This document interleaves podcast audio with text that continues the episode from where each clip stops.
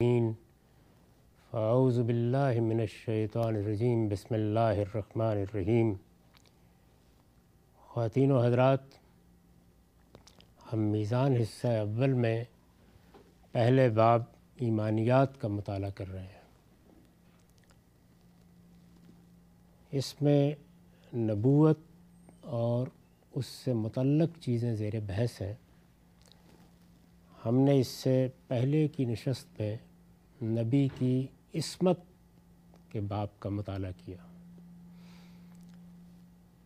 نبی کی عصمت سے عام طور پر جو مفہوم سمجھا جاتا ہے، وہ کچھ اس طرح کا بن گیا ہے کہ نبی کسی غلطی پر قدرت نہیں رکھتا۔ یہ صورت نہیں ہوتی۔ میں نے بڑی وضاحت کے ساتھ قرآن مجید کی روشنی میں یہ واضح کیا ہے۔ کہ تمام بشری خصائص اسی طرح ہوتے ہیں جس طرح کے ایک بشر میں ہونے چاہیے۔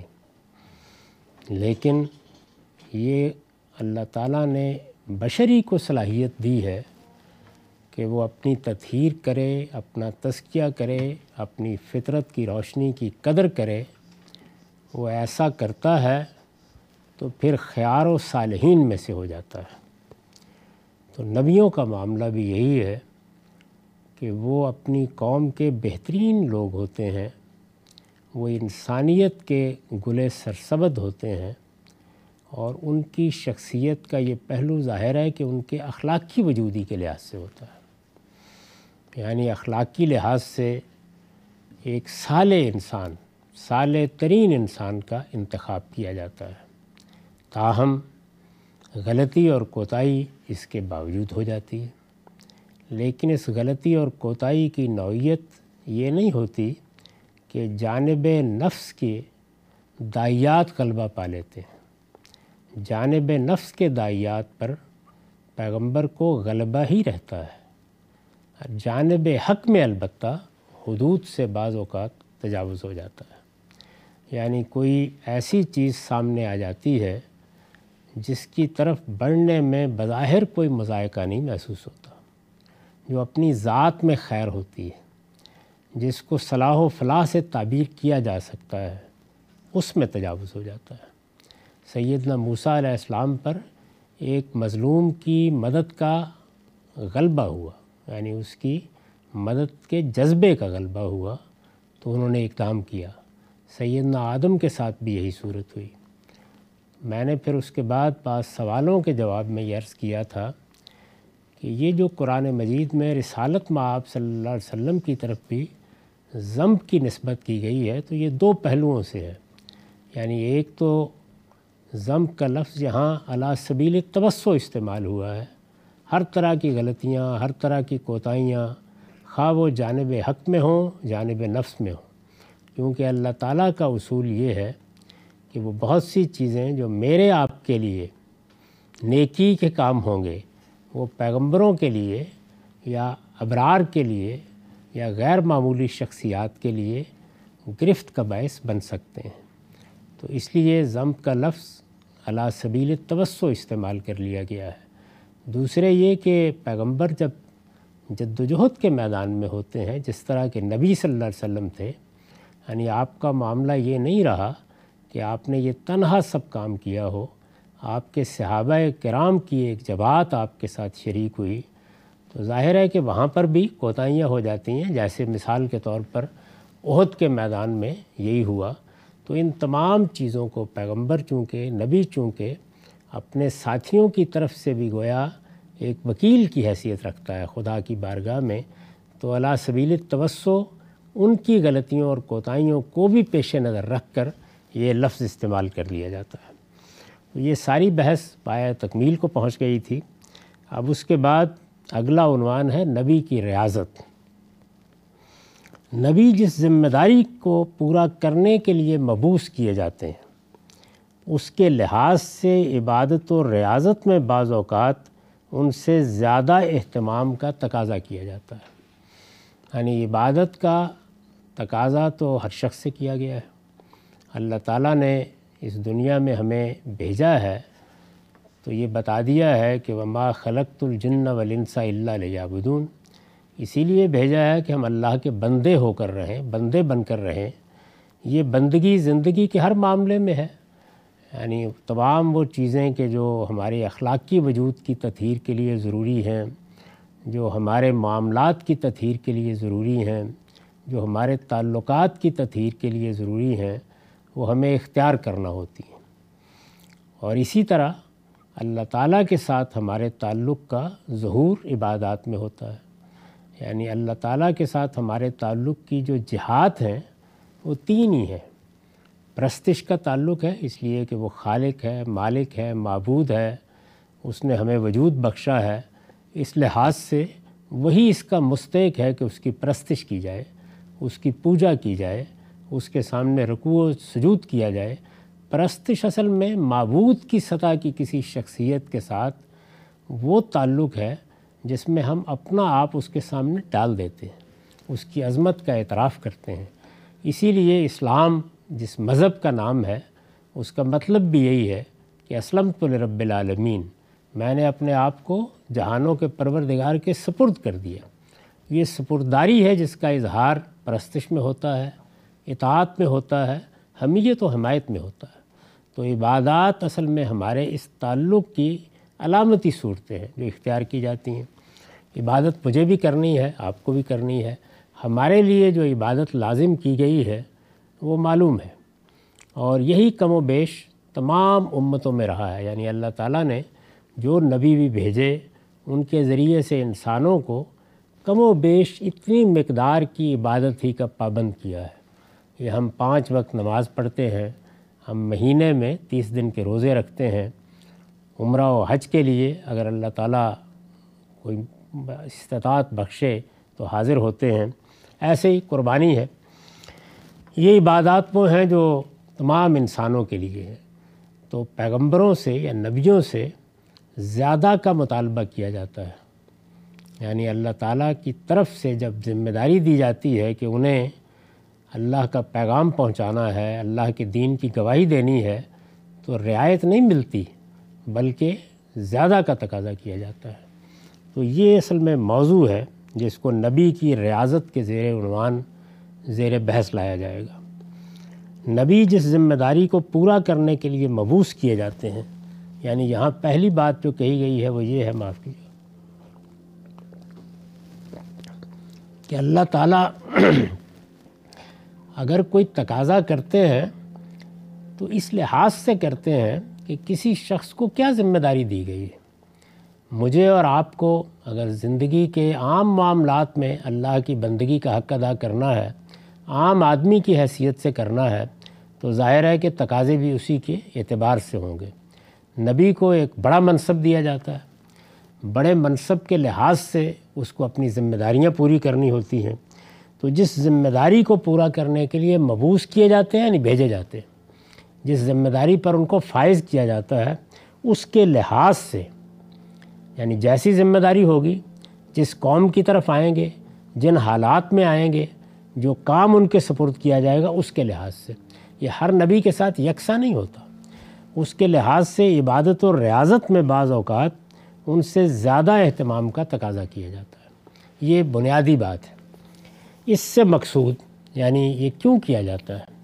اس سے مقصود جمعیت خاطر بھی ہوتی ہے۔ یہ سب باتیں خود قرآن نے بیان کر دی یعنی وہ جس منصب پر فائز ہوئے ہیں، اس کے ساتھ ان کا تعلق مستحکم رہے، اس میں دل لگا رہے، وہ ان کے جسم و جان کا حصہ بنے، وہ اس کے لیے جد وجہد کر رہے ہوں، تو ان کی تمام حصیات اسی پر مرتکز رہیں تو جمعیت خاطر جمعیت خاطر یعنی دل میں ایک طرح کی جمعیت رہے، دل اس چیز کو اختیار کرے جس چیز کا تقاضا اعضاء و جوارے سے کیا جا رہا ہے۔ اس سے مقصود جمعیت خاطر بھی ہوتی ہے۔ تبتل اللہ یعنی اللہ کی طرف ہو جانا۔ ہم جب دنیا کی زندگی میں اور دنیا کی لذتوں میں پڑے ہوتے ہیں، تو بارہا اللہ تعالیٰ کو بھولے ہوئے ہوتے ہیں۔ اس کے لیے ضرورت ہوتی ہے کہ تھوڑا گوشہ گیر ہو جایا جائے۔ تبتل اللہ کا مطلب ہے اللہ کے لیے گوشہ گیر ہو جانا، اللہ کے لیے وقف ہو جانا، باقی ذمہ داریوں کو چھوڑ کر صرف اللہ کا ہو جانا۔ تبتل اللہ کے ذریعے سے قلب و نظر کی تطہیر بھی، یہ تعبیر بھی خود قرآن مجید نے اختیار کی ہے، جیسے کہ آگے آپ سورہ مزمل میں دیکھیں گے۔ تو دوسری چیز کیا پیش نظر ہوتی ہے؟ کہ پیغمبر جب عبادت میں لگیں گے، زیادہ ریاضت کریں گے تو اس سے اللہ کی طرف گوشہ گیری میں مدد ملے گی اور اس سے کیا ہوگا؟ قلب و نظر کی تطہیر ہوگی۔ یعنی جس وقت ذکر ہوتا ہے، اللہ تعالیٰ کی یاد انسان کے دل و دماغ کا احاطہ کرتی ہے، وہ اپنا سر سجدے میں ڈال دیتا ہے، رکوع و سجود کرتا ہے، وہ اس کی زبان پر پاکیزہ کلمات آتے ہیں، وہ دنیا کی مشغولیتوں سے ہاتھ اٹھاتا ہے، اللہ تعالیٰ کو اپنی توجہات کا مرکز بناتا ہے تو اس سے جو آلودگی قلب و نظر میں ہوتی ہے، اس میں کمی آتی ہے، پاکیزہ ہوتا ہے انسان۔ یہ ہم سب کا تجربہ ہے کہ جس وقت ہم اچھی مجلس میں ہوتے ہیں، اچھے لوگوں کے پاس بیٹھے ہوتے ہیں، اچھے مقاصد پر غور کرتے ہیں، اچھی چیزوں کو اپنا متمع نظر بناتے ہیں، تو ہماری توجہات کے ذریعے سے ہمارے قلب و نظر میں بھی پاکیزگی آتی ہے۔ اور جیسے ہی ہم اپنی صحبت تبدیل کرتے ہیں، اپنی مشغولیتیں دوسری نوعیت کی بناتے ہیں تو رغبت کا میدان بھی تبدیل ہونا شروع ہو جاتا ہے۔ تو یہ عام انسانی بات ہے۔ تبتل اللہ کے ذریعے سے قلب و نظر کی تطہیر بھی تاکہ پاکیزگی حاصل رہے۔ وہ ایک بڑا کام کرنے کے لیے اٹھتے ہیں۔ اور علم و عمل میں استقامت بھی۔ یعنی اب علم کی بھی آزمائش ہے، عمل کی بھی آزمائش ہے۔ یہ بات تو ہر انسان کے ساتھ ہے، پیغمبروں کے ساتھ سب سے بڑھ کر ہوتی ہے۔ تو وہ اس میں استقامت اختیار کریں یعنی وہ جمے رہے پابر جا رہے، کوئی پائے استقلال میں لغزش نہ آئے، یہ ساری چیزیں حاصل کرنے کے لیے یعنی جمعیت خاطر، قلب و نظر کی تطہیر، علم و عمل میں استقامت، یہ سب چیزیں حاصل کرنے کے لیے ان سے کس چیز کا تقاضا کیا جاتا ہے؟ زیادہ ریاضت، زیادہ عبادت کا تقاضا کیا جاتا ہے۔ اب اس سے آپ سے آپ معلوم ہوا، یہ محض یعنی ایک جملہ معترضہ کے طور پر عرض کر رہا ہوں کہ خود ہم سے بھی جو عبادت کا تقاضا کیا جاتا ہے، اسی لیے کیا جاتا ہے۔ یعنی جس درجے میں ہمیں زندگی بسر کرنی ہے، اس میں اگر آپ غور کریں تو روزے کس طرح سے ہماری جو جارحیت ہے، اس کو کم کرتے ہیں اور اللہ تعالیٰ کی اطاعت کا خوگر بناتے ہیں۔ بالکل اسی طرح سے نماز پانچ وقت خدا کی یاد دہانی کراتی ہے، ایک خاص طرح کا تقوی پیدا کرتی ہے۔ آدمی اپنے آپ کو ڈسپلن کرنے پہ مجبور ہو جاتا ہے۔ اٹھنا ہے، پاکیزہ ہونا ہے، پاکیزہ رہنا ہے۔ نماز کے لیے ایک وقت مقرر ہے، حاضر ہونا ہے اس موقع کے اوپر۔ تو اس کے اثرات خود ہمارے اوپر بھی اسی طرح ہوتے ہیں۔ تو یہ چیزیں ہیں جو جس درجے میں ہم عام انسانوں سے مطلوب ہیں، اس درجے میں ہم سے عبادت کا تقاضا کیا جاتا ہے۔ اسی لیے کہ جمعیت خاطر رہے، اسی لیے کہ قلب و نظر پاکیزہ رہے، اسی لیے کہ علم و عمل میں استقامت ہو۔ پابر جا ہوں، پیغمبر سے انہی مقاصد کے لیے بڑھ کر کیا جاتا ہے۔ موسیٰ علیہ السلام کے بارے میں قرآن کا بیان ہے کہ انہیں جب تورات کی الواح دینے کا فیصلہ کیا گیا، تو اس سے پہلے وہ اس بار عظیم کو اٹھانے کے لیے ذہنی اور قلبی تیاریوں کی غرض سے چالیس دن تک جبل طور پر موتقف رہے۔ یہ معلوم ہے کہ اعتکاف ایک بڑی عبادت ہے۔ بلکہ اگر آپ غور کریں تو عبادت جن مقاصد کو پیش نظر رکھ کے کی جاتی ہے، ان میں یہ چیزیں جو اوپر بیان کی گئی ہیں، ان میں اگر سب سے زیادہ کوئی مؤثر چیز ہے تو وہ اعتکاف ہے۔ یعنی آپ نے گویا دنیا کو کچھ دنوں کے لیے چھوڑ دیا۔ آٹھ، دس دن کے لیے، دو، چار دن کے لیے، بیس دن، مہینے کے لیے آپ بالکل الگ ہو گئے۔ دنیا کی مشغولیتوں سے ہاتھ اٹھا لیا۔ اب کیا ہوگا؟ اب تمام توجہات کا مرکز اعلیٰ چیزیں بن جائیں گی۔ یعنی انسان کو جو سفلی چیزوں کی طرف یا پس چیزوں کی طرف رغبت ہوتی ہے یا خواہشات کی اسیری کا اندیشہ ہوتا ہے، اس سے اپنے آپ کو انسان اٹھا لیتا ہے۔ تو اعتکاف اگر آپ غور کر کے دیکھیں، تو منتہائی کمال ہے اس لحاظ سے۔ یعنی ہم نے روزہ رکھا تو کیا کیا؟ اپنی جبلت کے بعض تقاضوں پر پابندی لگا دی۔ اعتکاف میں یہ پابندی بڑھ جاتی ہے۔ آپ اپنی نقل و حرکت پر بھی پابندی لگا دیتے ہیں۔ وہ اجازت جو روزے کی راتوں میں ہے، وہ بھی ختم ہو جاتی ہے اور بالکل الگ ہو کے بیٹھ جاتے ہیں۔ تو یہ اعتکاف پیغمبر کرتے رہے ہیں اور ظاہر ہے کہ اپنی ذمہ داریوں کے لحاظ سے کرتے رہے ہیں۔ بڑی قدیم عبادت ہے۔ قرآن مجید نے جب بیت اللہ کی تعمیر کا ذکر کیا ہے تو جس طرح نماز کا ذکر کیا ہے سیدنا ابراہیم کو خطاب کرتے ہوئے، طواف کا ذکر کیا ہے، اسی طرح اعتکاف کا ذکر کیا ہے۔ تو یہ اعتکاف بیت الحرام میں بھی ہوتا تھا، اسی طرح کرتے تھے۔ موسیٰ علیہ السلام کے بارے میں قرآن کا بیان ہے کہ انہیں جب تورات کی الواح دینے کا فیصلہ کیا گیا، تو اس سے پہلے یعنی جب یہ فیصلہ کیا گیا کہ اب وہ تورات کے حامل ہوں گے، اللہ کی کتاب ان پر نازل کی جائے گی۔ اور اگر دیکھا جائے تو گویا اجتماعی زندگی سے متعلق یہ پہلی کتاب ہے جو ایک قانون لے کے آ رہی ہے۔ قانون قانون کے نفاذ، قانون پر عمل پیرا ہونے کی ذمہ داری کی نوعیت بہت الگ ہے۔ ایک پوری کی پوری قوم اب گویا قومی حیثیت سے اللہ تعالیٰ کے دین کی علمبردار بنائی جا رہی ہے۔ تو اس بڑے موقع پر جب یہ فیصلہ کیا گیا کہ اب تلوا، تورات کی الواح دی جائیں گی یعنی تورات کا جو ابتدائی حصہ ہے وہ لکھ کر دیا گیا تھا، الواح کی صورت میں۔ تو جب دینے کا فیصلہ کیا گیا، تو اس سے پہلے وہ اس بار عظیم کو اٹھانے کے لیے ذہنی اور قلبی تیاریوں کی غرض سے، یہ ذہنی اور قلبی تیاریاں کیا ہیں؟ وہی جمعیت خاطر، قلب و نظر کی تطہیر، استقامت کے لیے اللہ تعالیٰ سے دعا۔ غرض سے چالیس دن تک جبل طور پر موتقف رہے۔ یعنی ان سے یہ کہا گیا کہ آپ چالیس دن یہاں گزاریں گے۔ اور اس میں اعتکاف کریں گے۔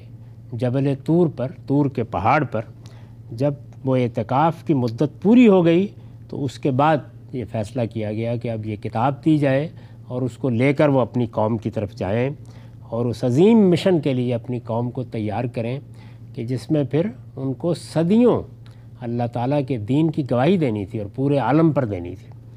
سیدنا یحییٰ اور سیدنا مسیح نے رہبانیت کی حد تک زہد و تجرد اختیار کیے رکھا۔ یعنی یہ دو پیغمبر ہیں جن کی بیست بنی اسرائیل کے معاملے میں آخری فیصلے کے لیے ہوئی۔ ایک قوم جس کو اس مقصد کے لیے اٹھایا گیا کہ وہ اللہ کے دین میں نبوت کی ذمہ داریاں گویا قومی حیثیت سے ادا کرے۔ جب یہ فیصلہ ہو گیا کہ اس قوم کو اب سزا دینی ہے، اس پر آخری حجت پوری کرنے کے لیے یہ دو پیغمبر مبوس ہوئے۔ پہلے سیدنا یحییٰ، اس کے بعد سیدنا مسیح۔ اور اگر آپ دیکھیے تو سیدنا یحییٰ کے ساتھ وہ سب کچھ ہو گیا جس کی توقع نہیں کرنی چاہیے کسی مسلمان قوم سے کہ ان کا سر قلم کر کے ایک رقاصہ کی خدمت میں پیش کر دیا گیا۔ یعنی سرکشی اپنی انتہا کو پہنچ گئی، پھر سیدنا مسیح کے ذریعے سے آخری حجت پوری ہوئی، پھر عذاب کا فیصلہ کر دیا گیا۔ تو اللہ تعالیٰ جب کسی قوم پر عذاب کا فیصلہ کرتے ہیں، تو وہ ان سارے مراحل سے گزرنے کے بعد کرتے ہیں۔ اور خاص طور پر بنی اسرائیل کا معاملہ تو عام قوموں کا نہیں ہے۔ یعنی انہیں تو اللہ تعالیٰ نے خود قرآن میں بتایا ہے کہ بالکل اسی طرح منتخب کیا گیا جس طرح کہ اللہ پیغمبروں کو منتخب کرتا ہے کہ ایک پوری قوم، ابراہیم کی پوری ضروریت وہ اللہ کے دین کی حجت پوری کرنے کے لیے خدا کی زمین پر بیٹھے۔ تو ان دونوں پیغمبروں نے کیا کیا؟ یعنی یہ چونکہ ایک ایسی امت کی طرف آئے جو عام حالات میں دین نہیں سیکھ رہی، بلکہ آخری فیصلہ ہے۔ وہ خود بیان کرتے ہیں کہ اس قوم کی جڑوں پر تو کلہاڑا رکھ دیا گیا ہے۔ اب اس کا فیصلہ ہونے والا ہے۔ تو انہوں نے رہبانیت کی حد تک زہد و تجرد اختیار کیے رکھا۔ یعنی گھر نہیں بنایا، گھر نہیں بسایا، دونوں نے تجرد کی زندگی اختیار کر لی۔ عام زندگی میں جو چیزیں ہوتی ہیں وہ بھی چھوڑ دیں اور گویا ہر وقت کی زاہدانہ زندگی۔ ہمارے ہاں جو صوفیہ نے طریقے عام طور پر اختیار کیے ہیں، ان کا ظہور انہی کے ہاں ملتا ہے۔ اور یہ واضح ہوتا ہے کہ یہ طریقے مثالی نہیں ہیں، یہ عام حالات سے متعلق نہیں ہیں۔ ہم بھی عام زندگی میں جو قانون اختیار کرتے ہیں وہ بالکل اور ہوتا ہے، لیکن ایمرجنسی کی صورتحال ہو جائے تو نوعیت بالکل تبدیل ہو جاتی ہے۔ اس وقت بھی دنیا پر ایک ایمرجنسی کی صورتحال ہے، تو دیکھیے کیا پابندیاں لگ رہی ہیں۔ کن چیزوں کے بارے میں اب بہت حساس ہو گئے ہیں۔ کیا کیا اور چیزیں ہیں کہ جو ہم نے اختیار کر لی ہیں جو عام حالات میں نہیں اختیار کرتے؟ تو یہ جو حالات تھے، ان میں پھر انہوں نے رہبانیت اختیار کی۔ تو رہبانیت کا بھی ایک موقع ہے، لیکن وہ اس وقت جبکہ فی الواقع اس کی ضرورت ہوتی ہے۔ تو انہوں نے رہبانیت کی حد تک زہد و تجرد اختیار کیے رکھا، دنیا کو چھوڑ دیا۔ زہد کا مطلب یہ ہے کہ دنیا میں جو دلچسپی لے سکتے تھے وہ بھی نہیں لی۔ جو کچھ جائز تھا اس کو بھی اپنے لیے ایک لحاظ سے ممنوع قرار دے لیا۔ تجرد اختیار کیے رکھا یعنی سب سے الگ ہو کر رہے۔ نہ گھر بسایا، نہ اولاد، نہ بچے، نہ بیوی، کوئی چیز نہیں۔ اس لیے کہ زندگی کا ایک ایک لمحہ وہ اس قوم پر اتمام حجت کی جد و جہد میں صرف کرنا چاہتے تھے، جس کا فیصلہ ہونے والا تھا۔ موقع ہی نہیں ہے۔ یعنی اب کسی اور چیز کی طرف کیا توجہ کی جائے؟ سیلاب آ رہا ہے، ایک بڑی وبا پھیل گئی ہے، زلزلہ آ گیا ہے۔ تو اس طرح کی صورتحال میں پھر عام چیزیں نہیں اختیار کی جاتی۔ تو انہوں نے رحبانیت اختیار کر لی، زہد اور تجرد کو اپنا لیا۔ ظاہر ہے کہ اللہ تعالیٰ کے ایمائی سے کیا۔ اپنے طور پر تو نہیں کر سکتے تھے۔ نبی صلی اللہ علیہ وسلم اسی مقصد سے ہر سال اعتکاف کرتے۔ یعنی نبی صلی اللہ علیہ وسلم پر بھی یہ بڑی ذمہ داری ڈالی گئی، لیکن وہ نوعیت نہیں تھی کہ ایک قوم کا اس طرح فیصلہ ہو جانا ہے۔ تو آپ کیا کرتے؟ ہر سال اعتکاف کرتے۔ ہم مسلمان زندگی میں ایک بار کر لیں، ایک بار بھی نہ کریں، لازم نہیں کیا گیا، لیکن ہر سال کرتے۔ ہر سال اعتکاف کرتے اور وقتاً فوقتاً روزے رکھتے تھے۔ یعنی صرف رمضان کے روزوں ہی پر اکتفا نہیں کرتے تھے، بلکہ اکثر روزے رکھتے تھے۔ ہر مہینے میں تین روزے تو رکھتے ہی تھے۔ اسی طرح کبھی اپنی پیدائش کے موقع پر روزہ رکھ لیا ہے، کبھی حضرت موسیٰ کی کسی کامیابی پر روزہ رکھ لیا ہے، پہلے پیغمبروں کی کسی یاد میں روزہ رکھ لیا ہے۔ تو وقتاً فوقتاً روزے رکھتے تھے۔ ان کی تفصیلات نفل روزوں میں اسی کتاب میں ہم دیکھ لیں گے۔ آپ کو انظار عام کا حکم دیا گیا۔ یعنی یہ تو آپ کی عام زندگی تھی کہ اس میں بھی آپ کا طرز عمل عام لوگوں سے کہیں زیادہ عبادت و ریاضت کا تھا۔ آپ کو انظار عام کا حکم دیا گیا۔ یعنی جب یہ ذمہ داری ڈالی گئی کہ اب آپ اللہ کے دین اور اللہ کے پیغام کو کھلے عام پہنچائیں گے۔ اب محض یہ نہیں ہوگا کہ لوگ آپ کے پاس آئیں تو آپ اللہ کی کتاب پڑھ کے سنا دیں۔ آپ جن لوگوں کے ساتھ کوئی خصوصی تعلق رکھتے ہیں ان کے پاس جا کے ان کو دعوت دے دیں۔ آپ اب عام انظار کریں گے۔ یہ بڑی ذمہ داری تھی یعنی پبلک میں کھڑے ہو کر، جو ذرائع اس وقت موجود تھے، حرم میں کھڑے ہو کر، چوپالوں میں کھڑے ہو کر، صفا کی پہاڑی پر کھڑے ہو کر انظار عام کا حکم دیا گیا، تو پانچ نمازوں کے ساتھ مزید ایک نماز آپ پر فرض کر دی گئی۔ یعنی پانچ نمازیں تو ہم سب پر فرض ہیں، تمام پیغمبروں کے دین میں اسی طرح پانچ ہی نمازیں رہی ہیں، لیکن ایک نماز اور نبی صلی اللہ علیہ وسلم پر فرض کی گئی۔ اس کے لیے تہجد کا وقت مقرر کیا گیا۔ یعنی اس کا وقت بھی گویا رات میں نیند توڑ کر اٹھیں اور آپ کو ہدایت کی گئی، تہجد کا مطلب ہی یہ ہوتا ہے کہ نیند توڑ کر اٹھیں جس وقت آدمی بستر میں رہنا پسند کرتا ہے، اس وقت اٹھے اور اٹھ کے اپنے پروردگار کے سامنے کھڑا ہو جائے۔ اس کے لیے تہجد کا وقت مقرر کیا گیا۔ اور آپ کو ہدایت کی گئی کہ آدھی سے کچھ کم یا زیادہ رات تک اس میں قرآن کی تلاوت کریں۔ یعنی یہ کوئی دو چار منٹ یا ایک آدھ گھنٹے کے لیے نہیں، بلکہ آدھی سے کچھ کم یا زیادہ رات تک اس میں قرآن کی تلاوت کریں۔ سورہ بنی اسرائیل میں اس کا حکم آپ کے لیے و من اللیل فتحجد بھی نافلۃ الق اور رات میں تہجد کا اہتمام کرو۔ یہ تمہارے لیے مزید براں ہے۔ یعنی قرآن مجید نے بتایا یہ نافلۃ الق ہے۔ باقی لوگوں کے لیے پانچ نمازیں ہیں۔ آپ کے لیے یہ مزید براں ہے۔ ایک زائد نماز ہے جس کی آپ کو پابندی کرنی ہے۔ کہ الفاظ میں بیان ہوا ہے۔ اسی طرح مزمل میں فرمایا ہے۔ یہ سورہ مزمل میں اس کی بڑی تفصیل ہوئی ہے۔ یہ قرآن مجید کی تہتر نمبر سورہ ہے، ایک سے آٹھ آیات ہے۔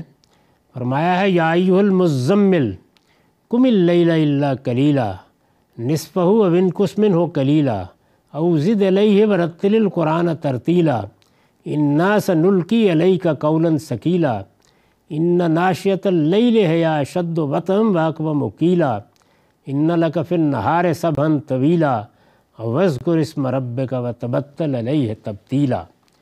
اوڑھ لپیٹ کر بیٹھنے والے، رات کو کھڑے رہو مگر تھوڑا، آدھی رات یا اس سے کچھ کم کر لو یا اس پر کچھ بڑھا دو اور اپنی اس نماز میں قرآن کو ٹھہر ٹھہر کر پڑھو۔ اس لیے کہ ان قریب ایک بھاری بات کا بوجھ ہم تم پر ڈال دیں گے۔ یعنی یہ وجہ بتائی گئی کہ انظار عام کی ذمہ داری ڈالی جانے والی ہے۔ سورہ مزمل کے فوراً بعد سورہ مدثر ہے، جس میں پھر وہ ذمہ داری ڈال دی گئی ہے۔ یا ایوہ المدثر کم فانزر وہاں پر بھی یہی کہہ کے خطاب کیا گیا ہے کہ اوڑ لپیٹ کر بیٹھنے والے اٹھو اور اپنی قوم کو اب انظار کرو۔ اس لیے کہ ان قریب ایک بھاری بات کا بوجھ ہم تم پر ڈال دیں گے۔ رات کا یہ اٹھنا۔ اب یہ دیکھیے، وجہ بھی بتائیے۔ رات کا یہ اٹھنا در حقیقت دل کی جمعیت اور بات کی درستی کے لیے بہت موضوع ہے۔ یعنی دل میں جمعیت پیدا ہوگی، طبیعت میں ارتکاز پیدا ہوگا، مقصد پر لگے رہو گے، دوسری چیزوں کی طرف توجہ نہیں ہوگی۔ اس کے لیے یہ ضروری ہے کہ رات کے وقت اٹھ کر قرآن مجید کو پڑھو۔ اس لیے کہ دن میں تو اس کام کی وجہ سے تمہیں بہت مصروفیت رہے گی۔ اب دیکھیے، ایک ایک چیز کا جواب دیا ہے۔ یعنی آپ یہ کام کریں، اس کے یہ ایک ذمہ داری ہے جو ہم ڈال رہے ہیں۔ اس کے لیے تیاری اسی طریقے سے ہوگی۔ یہ تیاری کیا ہے جو مطلوب ہے؟ دل کی جمعیت اور بات کی درستی یعنی بات ٹھیک رہنی چاہیے۔ اس میں اضمحلال نہیں ہونا چاہیے۔ اس کے اندر کوئی اس کا تصور نہ پیدا ہو جائے کہ آپ اپنے کام کو پورا کرتے وقت کبھی دائیں بائیں ہو جائے۔ ٹھیک صحیح راستے پر رہنے کے لیے یہ ہدایت ہم کر رہے ہیں۔ اس لیے کہ دن میں تو اس کام کی وجہ سے تمہیں بہت مصروفیت رہے گی۔ دعوت دینی ہے، لوگوں سے ملنا ہے، بات کرنی ہے، تو دن میں کام کرنا ہوگا تو ہم نے اس لیے رات کا وقت مقرر کیا ہے۔ لہٰذا اس وقت پڑھو اور اپنے رب کے نام کا ذکر کرو اور رات کی اس تنہائی میں سب سے ٹوٹ کر اسی کے ہو رہو۔ یعنی یہ آخر تک بتا دیا کہ یہ مقصد کیا ہے، تبتل اللہ تاکہ زندگی کی مصروفیات، دعوت کی مصروفیات، لوگوں سے ملنے کے معاملات، یہ ساری پاکیزگی کے کام ہیں۔ لیکن ان کاموں کو کرنے کے لیے جو دل و دماغ کی راستی چاہیے، وہ حاصل نہیں ہوگی جب تک اللہ تعالیٰ کے ساتھ تعلق نہیں پیدا ہوگا۔ اور اللہ تعالیٰ کے ساتھ تعلق کے لیے نماز اور پیغمبر کے لیے یہ خاص نماز، یہ ایک زائد نماز، ایک بہت بڑی ذمہ داری، یہ آخری نبوت ہے۔ دنیا پر آخری حجت پوری کرنے کے لیے اٹھایا جا رہا ہے۔ تو اس مقصد کے لیے آپ کو اس ریاضت کا پابند کیا گیا۔ تو اس باب میں میں نے یہ بتایا ہے کہ پیغمبروں کے ساتھ اللہ کا معاملہ کیا ہوتا ہے اور عام لوگوں کے ساتھ معاملہ کیا ہوتا ہے۔ عام لوگوں پر اتنی ذمہ داری ڈالی جاتی ہے جتنی ان کی عمومی زندگی کے لحاظ سے ضروری بھی ہے اور جس سے زندگی کی مشغولیتوں میں کوئی تعطل بھی پیدا نہیں ہوتا۔ بہت مختصر ہے یعنی کم و بیش کوئی، اگر آپ فرض نمازوں کو دیکھیں تو شب و روز میں آدھ گھنٹے کے لیے ہم خدا کی بارگاہ میں حاضر ہو جاتے ہیں۔ سب نمازوں کا وقت بھی اگر ملا لیں، تو یہ آدھ گھنٹے پینتیس منٹ سے زیادہ نہیں بنتا۔ اچھی نماز بہت پڑھیں تو چالیس منٹ کے قریب لگ جائیں گے۔ زیادہ سے زیادہ کوئی ایک گھنٹے میں پڑھ لے گا۔ تو چوبیس گھنٹے میں بس یہی وقت ہے جو خاص کیا گیا ہے۔ اس کے بعد تو اللہ تعالیٰ نے ذمہ داری نہیں ڈالی۔ آپ نوافل پڑھیں، اللہ کو یاد کریں، جس حد تک بھی کر سکتے ہیں۔ لیکن پیغمبروں کا معاملہ یہ نہیں ہے۔ اس سے یہ کہا جا سکتا ہے کہ وہ لوگ جو پیغمبروں کے بعد ان ذمہ داریوں کو ادا کرنے کے لیے اٹھیں، ان کو بھی نوافل کا اہتمام کرنا چاہیے تاکہ یہی چیز ان کے لیے بھی راستی کا، جمعیت خاطر کا ذریعہ بنے۔ اور اس میں تہجد کی نماز کے تو کیا ہی کہنے ہیں؟ بہترین وقت وہی ہے کہ آپ سب چیزوں سے کٹ کر اپنے رب کے سامنے کھڑے ہوتے ہیں، اس کے ساتھ سرگوشیاں کرتے ہیں، اس کی طرف آپ کی توجہ ہوتی ہے۔ اس پر ہم تفصیل سے گفتگو کریں گے۔ جب نمازوں کا باب زیر بحث آئے گا، یہاں تو صرف یہ بتانا مقصود تھا کہ پیغمبروں سے عام لوگوں کے مقابلے میں زیادہ ریاضت کا مطالبہ کیا جاتا ہے۔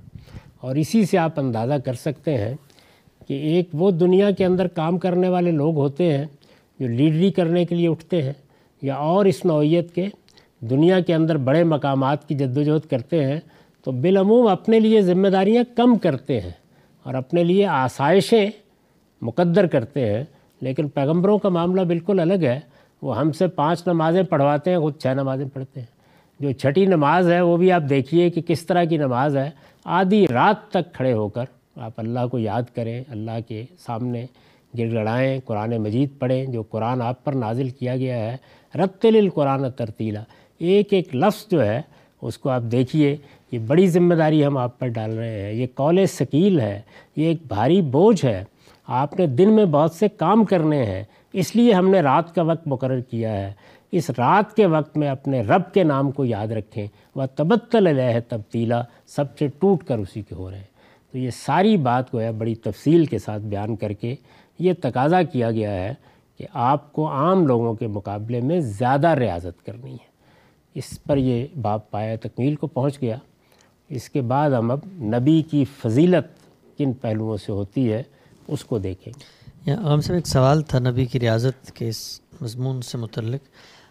ہم نے جس وقت غار ہرا کے اوپر آپ نے ایک تفصیلی گفتگو کی تھی تو اس موقع پہ قرآن مجید کے مختلف مقامات سے بتایا تھا کہ جو اللہ تعالیٰ رسالت کے منصب پہ فائز کرتے ہیں، نبوت دیتے ہیں، تو اس سے پہلے وہ ایک عام آدمی کی زندگی گزار رہے ہوتے ہیں۔ کوئی ان کے اندر اس طرح غاروں میں جا کے اعتکاف کرنا یہ نہیں ہوتا۔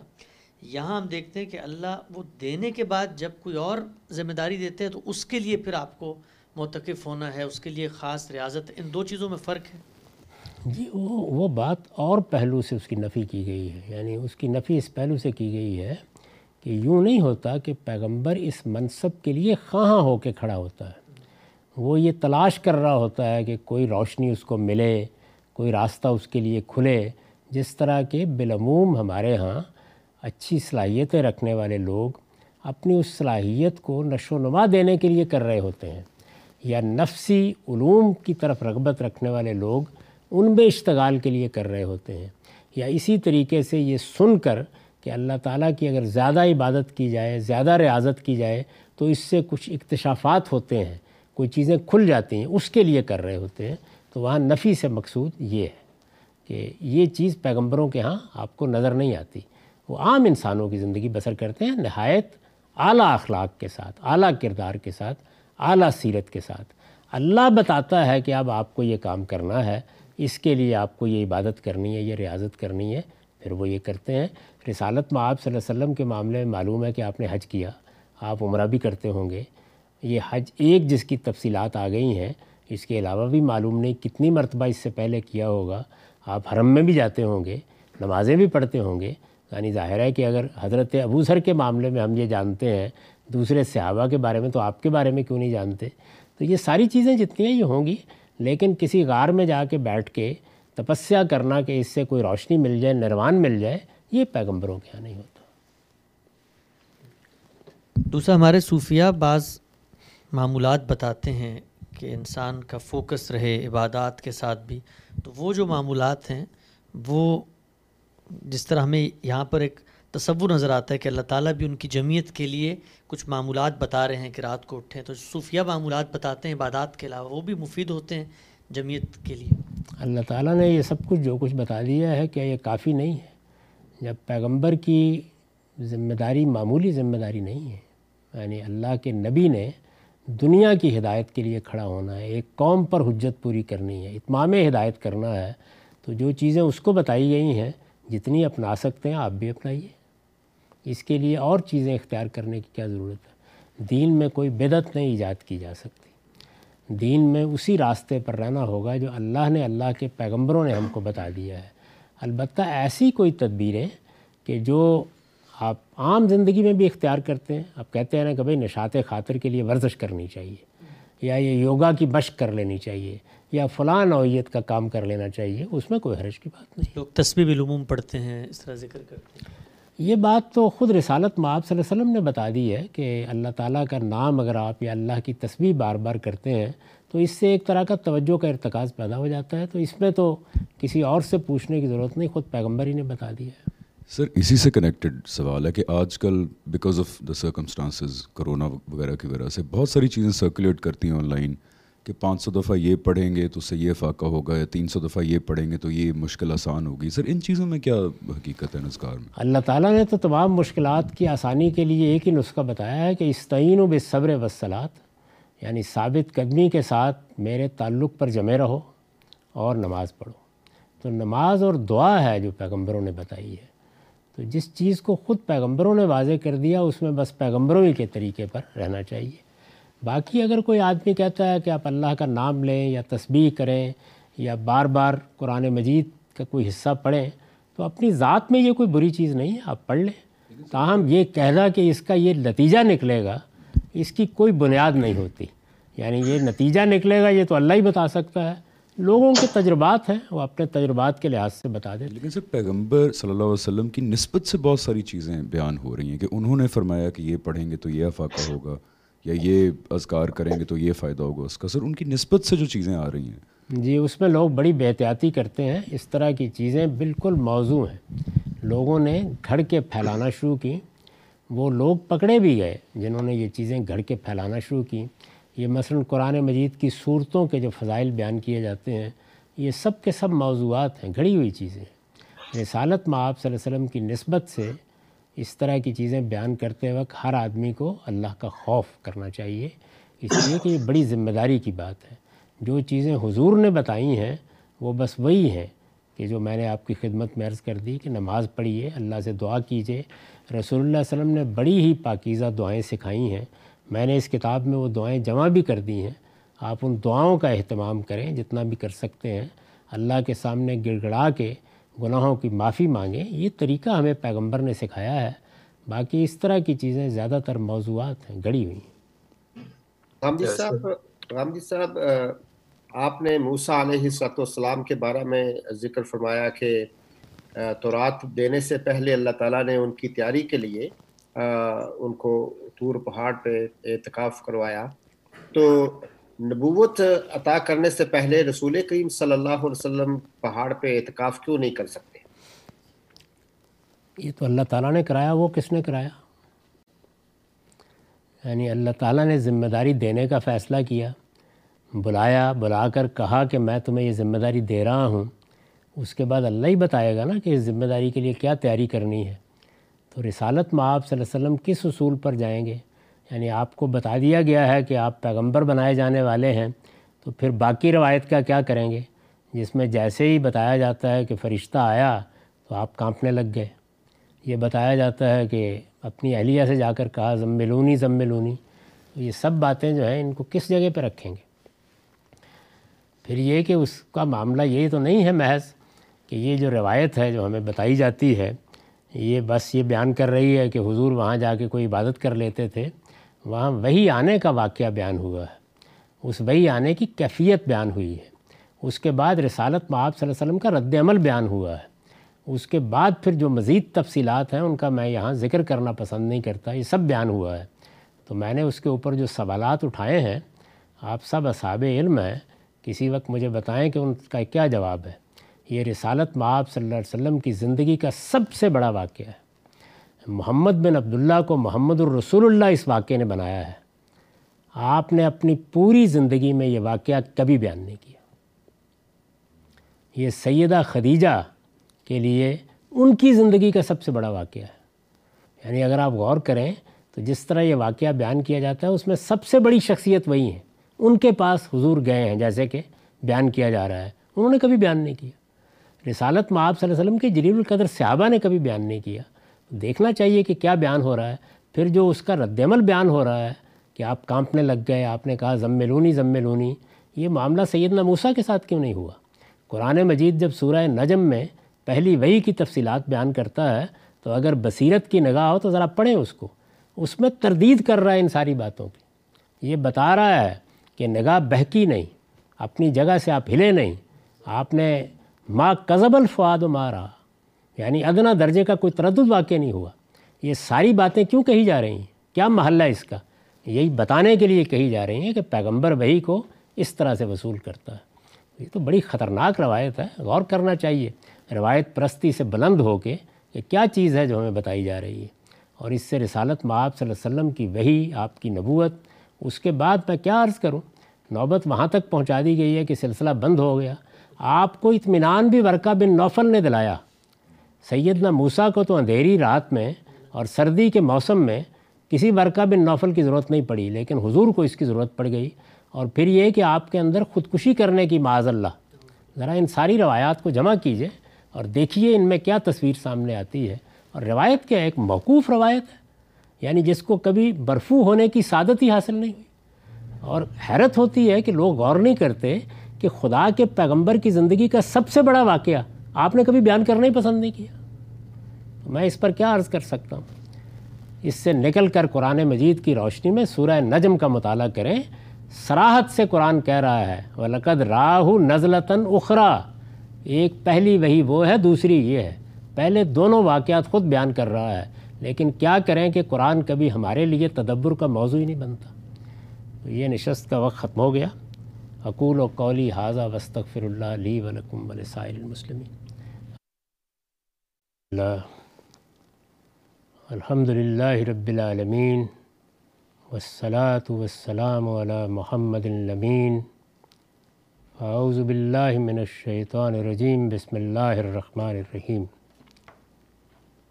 خواتین و حضرات ہم میزان حصہ اول میں ایمانیات کے باب کا مطالعہ کر رہے ہیں اس میں نبوت اور اس کے متعلقات زیر بحث ہیں۔ ہم نے پچھلی نشست میں اس چیز کو سمجھنے کی کوشش کی کہ اللہ تعالیٰ اپنے پیغمبروں سے کیا اس سے بڑھ کر عبادت و ریاضت کا مطالبہ کرتے ہیں جو عام لوگوں سے کیا گیا ہے۔ نبی کی ریاضت کے عنوان کے تحت میں نے اس کو قرآن مجید کی روشنی میں واضح کیا اور یہ بتایا کہ یہ تو اللہ تعالیٰ کے قانون سے معلوم ہوتا ہے کہ وہ صالحین میں سے کسی اعلیٰ ترین شخصیت کا انتخاب کرتے ہیں اور اس کے سر پر نبوت کا تاج رکھتے ہیں لیکن جس وقت یہ ذمہ داری دے دیتے ہیں تو اس کے بعد پھر اس کی جمعیت خاطر کے لیے اس کے قلب و نظر کی تطہیر کے لیے اور اسی طرح سے علم و عمل میں استقامت کے لیے کچھ زیادہ ریاضت، کچھ زیادہ عبادت کا مطالبہ بھی کرتے ہیں۔ ہمارے ہاں ہم لوگوں کے لیے بھی اعتکاف کی عبادت ہے، لیکن خاص خاص موقعوں پر پیغمبروں سے اس کا تقاضا کیا گیا کہ وہ اس طرح اپنے رب کی طرف الگ ہو کے آئیں گوشہ گیر ہوں، اپنے آپ کو اپنے پروردگار کی کتاب کے ساتھ مشغول کریں جیسے کہ رسول اللہ سے یہ مطالبہ کیا گیا کہ آپ اس میں قرآن پڑھیں، رات کے وقت آدھی رات تک یا اس سے کچھ زیادہ یا اس سے کچھ کم آپ قرآن مجید کا مطالعہ کریں اور قرآن مجید کو ٹھہر ٹھہر کر پڑھیں، اس پر غور کریں، اس پر تدبر کریں اور اپنے رب کے نام کو یاد کریں و تبتل تبدیلہ اس سے میں نے اس جانب بھی توجہ دلائی کہ یہ زہد، یہ رہبانیت یہ تجرد، یہ ریاضت یہ سب چیزیں جو ہیں، یہ ہمارے دین میں ایک مقام رکھتی ہیں، لیکن یہ مقام ذمہ داریوں کے لحاظ سے ہوتا ہے۔ اس طرح کی چیزوں کو جیسے ہی آپ ان کے موقع اور محل سے اٹھا دیتے ہیں اور اٹھا کر ان میں تعمیم کرتے ہیں، تو اس سے بڑی خرابیاں پیدا ہو جاتی ہیں۔ چیز اس کی جگہ پر رہنی چاہیے۔ اس کی میں ایک چھوٹی سی مثال دے کے آگے بڑھتا ہوں۔ رسالت معاب صلی اللہ علیہ وسلم جب مدینہ تشریف لائے جن لوگوں کی سیرت کے تمام پہلوؤں پر نگاہ ہے، وہ جانتے ہیں کہ مکہ میں آپ ایک متمبل تاجر کی زندگی بسر کرتے رہے ہیں۔ یعنی آپ کا معاملہ مال و دولت کے لحاظ سے بھی کوئی ایسا کم نہیں تھا۔ ایک اچھے تاجر کی حیثیت سے آپ نے کمایا بھی اور اس کے لحاظ سے آپ خرچ بھی کرتے تھے۔ ایک متمول تاجر کے طور پر کی حیثیت سے آپ کی شخصیت کے بہت سے پہلوؤں کے بارے میں سیرت کا مطالعہ کرنے والے واقف ہیں۔ لیکن جب مدینہ تشریف لائے تو آپ کے ساتھ بہت سے لوگوں نے ہجرت کی۔ اب آپ کی ذمہ داری بھی دوہری ہو گئی۔ یعنی اللہ کے پیغمبر کی حیثیت سے تو آپ اپنے صحابہ کے، اپنے ماننے والوں کے رہنما تھے ہی۔ اس کے ساتھ گویا ایک نوعیت کی حکومت کی ذمہ داری بھی آ گئی۔ مدینہ میں آپ کہہ سکتے ہیں ایک قبائلی نوعیت کی، لیکن ریاست سی قائم ہو گئی۔ معاہدہ ہو گیا۔ میسا کے مدینہ جس کو کہا جاتا ہے اب ظاہر ہے کہ جو مہاجرین تھے، جو آپ کے ساتھ آئے، جنہوں نے آپ کے ساتھ ہجرت کی، ان کی ذمہ داری آپ پر عائد ہوئی۔ تو ان کی ذمہ داری جب عائد ہوئی تو آپ نے اس کے لیے ایک طریقہ تو یہ اختیار کیا کہ مواقعات قائم کر دی یعنی انصار کے ساتھ بھائی بنا دیا۔ اور اس طرح بڑی حد تک ان کی کفالت کا بندوبست ہو گیا۔ لیکن یہ سب لوگوں کے ساتھ نہیں ہو سکا۔ مدینہ ایک بڑی مختصر سی بستی تھی۔ تو اس میں پھر ایک چبوترا قائم کر دیا گیا۔ آج کی تعبیر میں آپ اس کو مہاجر کیمپ کہہ سکتے ہیں، خود مسجد نبی میں۔ اور وہاں پر وہ لوگ مقیم ہو گئے جن کو کسی دوسرے کے ساتھ رکھنا ممکن نہیں ہو سکا۔ یہ لوگ ہیں جن کی ذمہ داریاں آپ پر تھیں اور ان کی کافی بڑی تعداد تھی۔ یہی ہیں جن سے متعلق قرآن مجید نے سورہ بقرہ کے آخر میں یہ ترغیب دلائی کہ وہ للفقراء الذین احسروا فی سبیل اللہ۔ یہی لوگ ہیں۔ جب ان کی ذمہ داری آپ پر عائد ہو گئی تو جو طریقہ آپ نے اختیار کیا وہ یہ تھا کہ اب جو کچھ بھی پاس ہوگا، پہلے ان لوگوں کی ذمہ داریاں پوری ہوں گی، اس وقت اس کے بعد گھر میں آئے گا۔ تو اس سے وہ نوبت آ گئی کہ جس میں بعض اوقات گھر میں کئی کئی دن چولہا بھی نہیں جلا۔ یہ صورت پیدا ہو گئی۔ ایک موقع، ایک محل اور ایک ذمہ داری کے لحاظ سے یہ زہد یا یہ طریقہ آپ نے اختیار کیا یہ اپنے محل میں بالکل ٹھیک ہے۔ لیکن اس سے کوئی عمومی اصول نہیں عکس کیا جا سکتا۔ تو اس لیے یہ توجہ دلائی ہے کہ پیغمبر پر جو ذمہ داری ڈالی جاتی ہے، اس کے لحاظ سے اللہ تعالیٰ اس سے تقاضے کرتے ہیں۔ عام لوگوں پر جو ذمہ داری ڈالی گئی ہے، اس کے لحاظ سے ان سے تقاضے ہیں۔ جو لوگ پیغمبروں کی پیروی میں اسی نوعیت کا کام کرنا چاہیں، ان کو بھی ان کے اس اسوے کی بھی پیروی کرنی چاہیے۔ یعنی یہ گویا پیغمبروں کے لیے اللہ تعالیٰ نے لازم کر دیا، باقی لوگوں کے لیے یہ ترغیب کی چیز ہے، نفل۔ تو صحابہ کرام کے بارے میں بھی یہ معلوم ہے کہ مثلا انہوں نے جب یہ دیکھا کہ رسول اللہ علیہ وسلم تہجد پڑھتے ہیں، تو تہجد پڑھنی شروع کر دی بعض لوگوں نے۔ طائفۃ من الزین ماک قرآن مجید نے خود بتایا ہے کہ سب نہیں، لیکن ان کے اندر سے کچھ لوگوں نے تہجد پڑھنا شروع کر دی۔ سیدنا ابو بکر کے بارے میں خود روایتوں سے معلوم ہو جاتا ہے، سیدنا عمر کے بارے میں خود روایتوں سے معلوم ہو جاتا ہے۔ تو یہ اس وجہ سے بتایا گیا کہ جو اللہ تعالیٰ کے ہاں عبادت اور ریاضت کے مطالبات ہیں، یہ اس لحاظ سے ہوتے ہیں۔ ہم سے، ہماری عمومی زندگی کے لحاظ سے کیے گئے ہیں۔ جن کا جو مشن ہوگا، جن پر جو ذمہ داری اللہ تعالیٰ ڈالیں گے، ان کے لحاظ سے یہ مطالبات کریں گے۔ اور اسی سے آپ مختلف پیغمبروں کے طرز عمل کو بھی سمجھ سکتے ہیں۔ یعنی کیا وجہ ہے کہ رسالت مآب صلی اللہ علیہ وسلم نے بھی ایک سے زیادہ شادیاں کیں، سیدنا ابراہیم نے بھی کیں، بعض دوسرے پیغمبروں نے لیکن سیدنا یایا نے اور سیدنا مسیح نے زہد و تجرد کی زندگی گزاری۔ تو موقع اور محل کے لحاظ سے ہی سب چیزوں کو سمجھنے کی ضرورت ہوتی ہے۔ باقی رہ گئی یہ بات جو پچھلی نشست میں زیر بحث آ گئی تھی، ضمنی طور پر اس پر کسی وقت تفصیل سے بات کریں گے۔ اس وقت بات کی تو بہت سے دوسرے گوشے زیر بحث آ جائیں گے کہ کیا پیغمبر اس سے پہلے بھی ایسا کچھ کرتے ہیں۔ عام حالات میں اگر صرف اتنی بات بیان کی جاتی کہ رسالت معاب صلی اللہ علیہ وسلم غار حرا میں کہیں چلے جاتے تھے۔ اول تو یہ بات ہی سمجھ میں نہیں آتی، اس لیے کہ اگر اعتکاف ہی کرنا تھا تو اعتکاف تو حرم موجود تھا۔ وہ انتم آ کے فونا فل مساجد کے الفاظ بتا رہے ہیں کہ اعتکاف سے لوگ واقف ہیں اور اگر متقف ہونا تھا تو اس میں حرم سے بڑی کیا چیز ہو سکتی تھی۔ لیکن چلیے، اگر اتنی بات ہوتی تو مان لیتے، لیکن اس کے بعد جو تفصیلات بیان کی گئی ہیں وہ کسی طرح بھی قرآن مجید کے مطابق نہیں ہیں۔ قرآن مجید کی سورہ نجم کو تدبر کے ساتھ ہمیشہ پڑھیے۔ قرآن مجید آپ کو بتائے گا کہ پیغمبر پر وہی کیسے آتی ہے۔ پہلی کیسے آتی ہے، دوسری کیسے آتی ہے۔ کس طرح سے اس کا انتخاب کیا جاتا ہے، اس کی روشنی میں پھر روایتوں کو دیکھیں۔ اور روایت بھی جو ایک موقوف روایت ہے یعنی کسی متعلق فرد نے اس کو بیان ہی نہیں کیا سرے سے۔ اس کے بعد ہم اگلے باپ کی طرف بڑھتے ہیں۔ نبی کی فضیلت۔ یہ جانتے ہیں آپ کہ عام طور پر امتوں میں یا پیغمبروں کے ماننے والوں میں یہ چیز بہت زیر بحث آ جاتی ہے۔ چنانچہ قرآن مجید میں بھی ایک خاص مقام پر یہ چیز اسی پس منظر میں زیر بحث آئی ہے کہ اپنے اپنے پیغمبر کی فضیلت کا ذکر کرتے ہوئے لوگ حدود سے تجاوز کر جاتے ہیں اور اس کے بعد یہی چیز مخاسمت کا باعث بن جاتی ہے۔ میں آپ سے عرض کروں، معاف کیجیے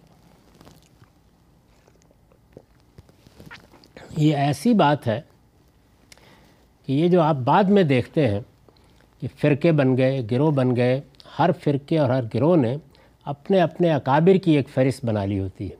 اس میں بھی یہی بحثیں چل رہی ہوتی ہیں۔ یعنی لوگ اپنے اکابر کے بارے میں اس طرح کی باتیں بیان کرتے، ان کے کچھ فضائل، کے باب لکھتے، اس سے متعلق روایات آگے منتقل کرتے۔ بعض چیزیں حقیقی ہوتی ہیں، بعض میں مبالغہ کرتے۔ اور اس طرح انہی کی بنیاد پر اپنی فرقہ بندیوں کو قائم رکھتے ہیں۔ اختلافات میں ایک بہت بڑا پہلو انسان کی یہ نفسیات ہے کہ وہ جس طرح اپنی ذاتی برتری چاہتا ہے، بالکل اسی طرح اپنے لیڈروں کی، اپنے رہنماؤں کی، اپنے بڑے لوگوں کی بھی برتری کے احساس کے ساتھ۔ تفوق کی جو جبلت ہے، یہ ہر انسان کے اندر ایک درجے میں موجود ہوتی ہے اور یہ قومی سطح پر بھی موجود ہوتی ہے۔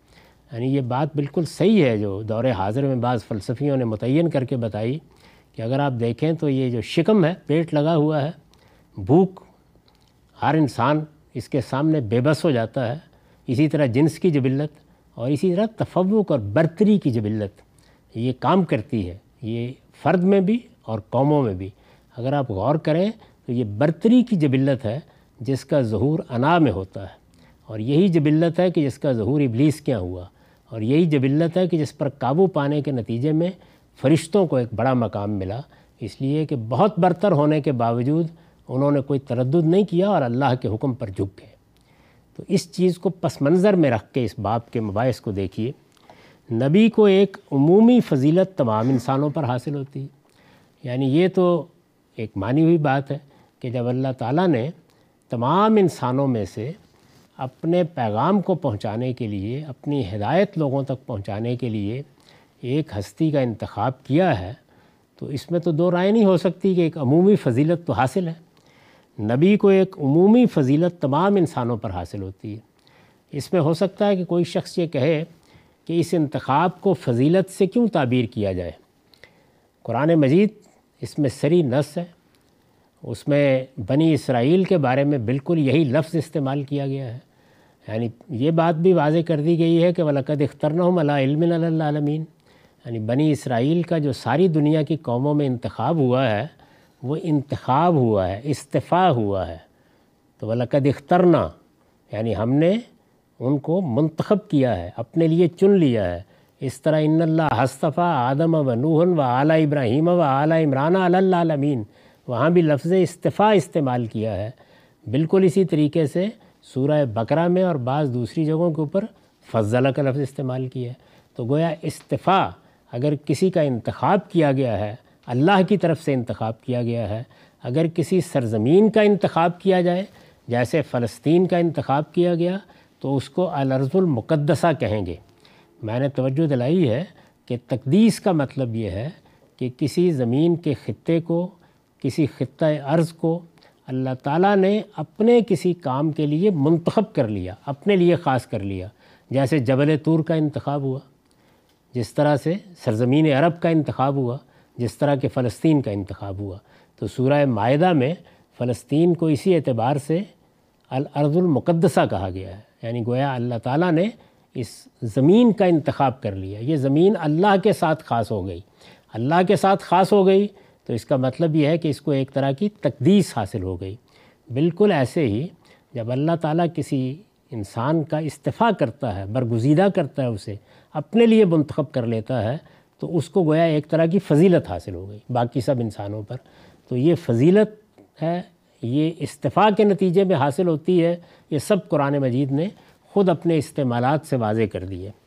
نبی کو ایک عمومی فضیلت تمام انسانوں پر حاصل ہوتی ہے۔ چنانچہ انبیاء علیہم السلام کا ذکر کرنے کے بعد ایک جگہ فرمایا ہے وہ کلن فضلنا العالمین اور ان میں سے ہر ایک کو ہم نے دنیا والوں پر فضیلت دی تھی۔ دنیا والوں پر فضیلت دی تھی یعنی دنیا کے سب لوگوں کو چھوڑ کر ان کا اپنے مشن کے لیے، اپنی ہدایت پہنچانے کے لیے، اپنا پیغام پہنچانے کے لیے انتخاب کیا تھا۔ تو ظاہر ہے کہ جب اللہ تعالیٰ کسی کا انتخاب کریں گے، تو باقی لوگوں پر اس کو ایک فضیلت حاصل ہو جائے گی۔ یہی معاملہ جو ہے، یہ قومی حیثیت سے بنی اسرائیل کا ہے۔ لیکن قرآن کا بیان ہے کہ اس کے ساتھ ایک خصوصی فضیلت، ان میں سے بالخصوص رسولوں کو کسی نہ کسی پہلو سے ایک دوسرے پر بھی حاصل ہوتی ہے۔ اور اس اس کے اعتبار سے وہ دوسروں پر ممتاز ہوتے ہیں۔ یعنی ایک تو عمومی فضیلت ہے کہ تمام انسانوں میں سے ان کا انتخاب ہوا۔ پھر اس کے بعد خود ان کے اندر خصوصی فضیلت کا معاملہ ہے۔ لیکن قرآن کا بیان ہے کہ اس کے ساتھ یعنی اس عمومی فضیلت کے ساتھ، یہ جو باقی سب انسانوں پر حاصل ہوئی ہے، اس کے ساتھ ایک خصوصی فضیلت ان میں سے بالخصوص رسولوں کو، نبیوں کے بارے میں بھی یہ چیز ہوگی، لیکن خاص طور پر رسولوں کو کسی نہ کسی پہلو سے ایک دوسرے پر بھی حاصل ہوتی ہے۔ یعنی قرآن مجید کسی مطلق فضیلت کا کوئی تصور نہیں دیتا۔ لیکن یہ بتاتا ہے کہ نبیوں کو، رسولوں کو، عام انسانوں پر ان کے اختصاص کی وجہ سے، ان کے استفاع کی وجہ سے، اللہ کے ان کو اپنے لیے منتخب کر لینے کی وجہ سے عمومی فضیلت ہے اور پھر خود ان کے اندر بھی درجات ہیں ایک لحاظ سے گویا ایک کو فضیلت حاصل ہے تو دوسرے لحاظ سے دوسرے کو فضیلت حاصل ہے۔ یہ اصول ہے جس کو قرآن نے بیان کیا۔ ارشاد فرمایا ہے تلکر رسول فضلنا بعض ہم بعض منہم من کلم اللہ و رفا بعض ہم درجات و آتین عیسب مریم البینات و عید نا ہو بروح القدس۔ یہ سورہ بقرہ کی دو سو ترپن آیت ہے۔ اور اس میں بھی جو پس منظر ہے، اگر آپ نکال کے اس کو پڑھیں، خاص طور پر البیان میں دیکھیں، تو میں نے اس کو واضح کر دیا ہے کہ یہ فضیلت ہے جو اصل میں قوموں کے مابین حق و باطل کا معیار بن جاتی ہے۔ یعنی وہ آنے والے کو قبول کرنے کے لیے تیار نہیں ہوتے۔ انہیں محسوس ہوتا ہے کہ اچھا اگر ہم موسیٰ علیہ السلام کے ماننے والے تھے، تو اب محمد الرسول اللہ کو کیسے مان لیں؟ یہ گویا ایک پیغمبر کی فضیلت میں کسی دوسرے کو شریک کرنا ہے۔ قرآن مجید نے اسی کی نفی کرتے ہوئے یہ بتایا ہے کہ بنی اسرائیل بھی اس بات کو جانتے ہیں، لیکن مانتے اس لیے نہیں ہیں کہ یہ جو رسول ہیں ہم نے ان میں سے ایک کو دوسرے پر فضیلت دی۔ یعنی رسولوں کی فضیلت کا معاملہ یہ ہے، اس طرح کہ ان میں سے کسی سے اللہ خدا ہم کلام ہوا اور کسی کے درجے اس نے بعض دوسری حیثیتوں سے بلند کیے اور آخر میں مریم کے بیٹے عیسیٰ کو ہم نے نہایت واضح نشانیاں دیں اور روح القدس سے اس کی تائید کی۔ یہ دیکھیے قرآن مجید کی بلاغت۔ یعنی یہ بتایا کہ یہ فضیلت کا معاملہ مطلق نہیں ہے۔ ہم نے تمام رسولوں کو کسی نہ کسی پہلو سے دوسرے پر فضیلت دی ہے۔ اس کے بعد مثالیں دے کے بتایا کہ موسیٰ کو ہم نے فلاں معاملے میں سب پر فضیلت دی اور مسیح کو فلاں معاملے میں دی۔ اور ایسے ہی درمیان میں ورفا بعض ہم درجات۔ یعنی یہ تو چند مثالیں ہیں، باقیوں کو اس پہ قیاس کر لیں۔ ہر ایک کے درجے کسی نہ کسی لحاظ سے ہم نے ایک دوسرے پر بلند کیے ہیں۔ یہ اصول بیان کیا۔ اب قرآن مجید کا جو طریقہ ہے، وہ یہ ہے کہ وہ جب کسی مسئلے پر گفتگو کرتا ہے، تو اس کے بارے میں ایسے ہی اصول کو متعین کر دیتا ہے۔ یہ میرے نزدیک وہ فریم ورک ہوتا ہے، یا یہ وہ فور کارنرز ہوتے ہیں، یا یہ وہ تحدید ہوتی ہے کہ جس کے اندر پھر باقی سارے ذخیرے کو دیکھنا چاہیے۔ ہمارے علم کی بڑی غلطیوں میں سے یہ ہے کہ اس میں بالعموم قصے روایات وہ اصل قرار پا جاتے ہیں۔ ہمیشہ یہ دیکھنا چاہیے کہ قرآن مجید نے کسی مسئلے سے متعلق کیا فور کارنرز متعین کر دیے کیا بتایا ہے اس کے بارے میں؟ ابھی ہم نے بہت سی چیزوں میں دیکھا کہ مثلا عبادت اور ریاضت کے بارے میں کیا اصول متعین کیا ہے۔ یعنی ذمہ داری عموم میں کیسے ڈالی جائے گی اور خصوص میں کیسے ڈالی جائے گی۔ ان چیزوں کو سمجھ لینے کے نتیجے میں یہ جو عمومی قضیے اختیار کر لیے جاتے ہیں، ان کی غلطی سمجھ میں آ جاتی ہے۔ اور روایات اور قصوں کا بھی محل متعین ہو جاتا ہے۔ بالکل اسی طریقے سے میں نے یہ واضح کرنے کی کوشش کی کہ ایک پیغمبر اپنے لیے زندگی کا ایک لائے عمل اختیار کرتا ہے۔ ایک لائے عمل وہ ہے جو سیدنا سلیمان اور داؤد نے اختیار کی ہے۔ یعنی آپ اندازہ کریں کہ وہ محل بنایا جس کو قرآن مجید کہتا ہے سرہم ممردم من قواریر۔ اور دوسری جانب رسول اللہ کی زندگی ہے۔ اچھا رسالت میں آپ صلی اللہ علیہ وسلم کی زندگی میں ہم کو اور ہی نوعیت کی شخصیت نظر آتی ہے اور سیدنا یحییٰ اور سیدنا مسیح کے ہاں بالکل اور۔ تو یہ کیا چیز ہے؟ اس کو ہمیشہ احوال کے لحاظ سے متعین کرنا چاہیے۔ تو فضیلت کے معاملے میں قرآن مجید نے یہ بتا دیا۔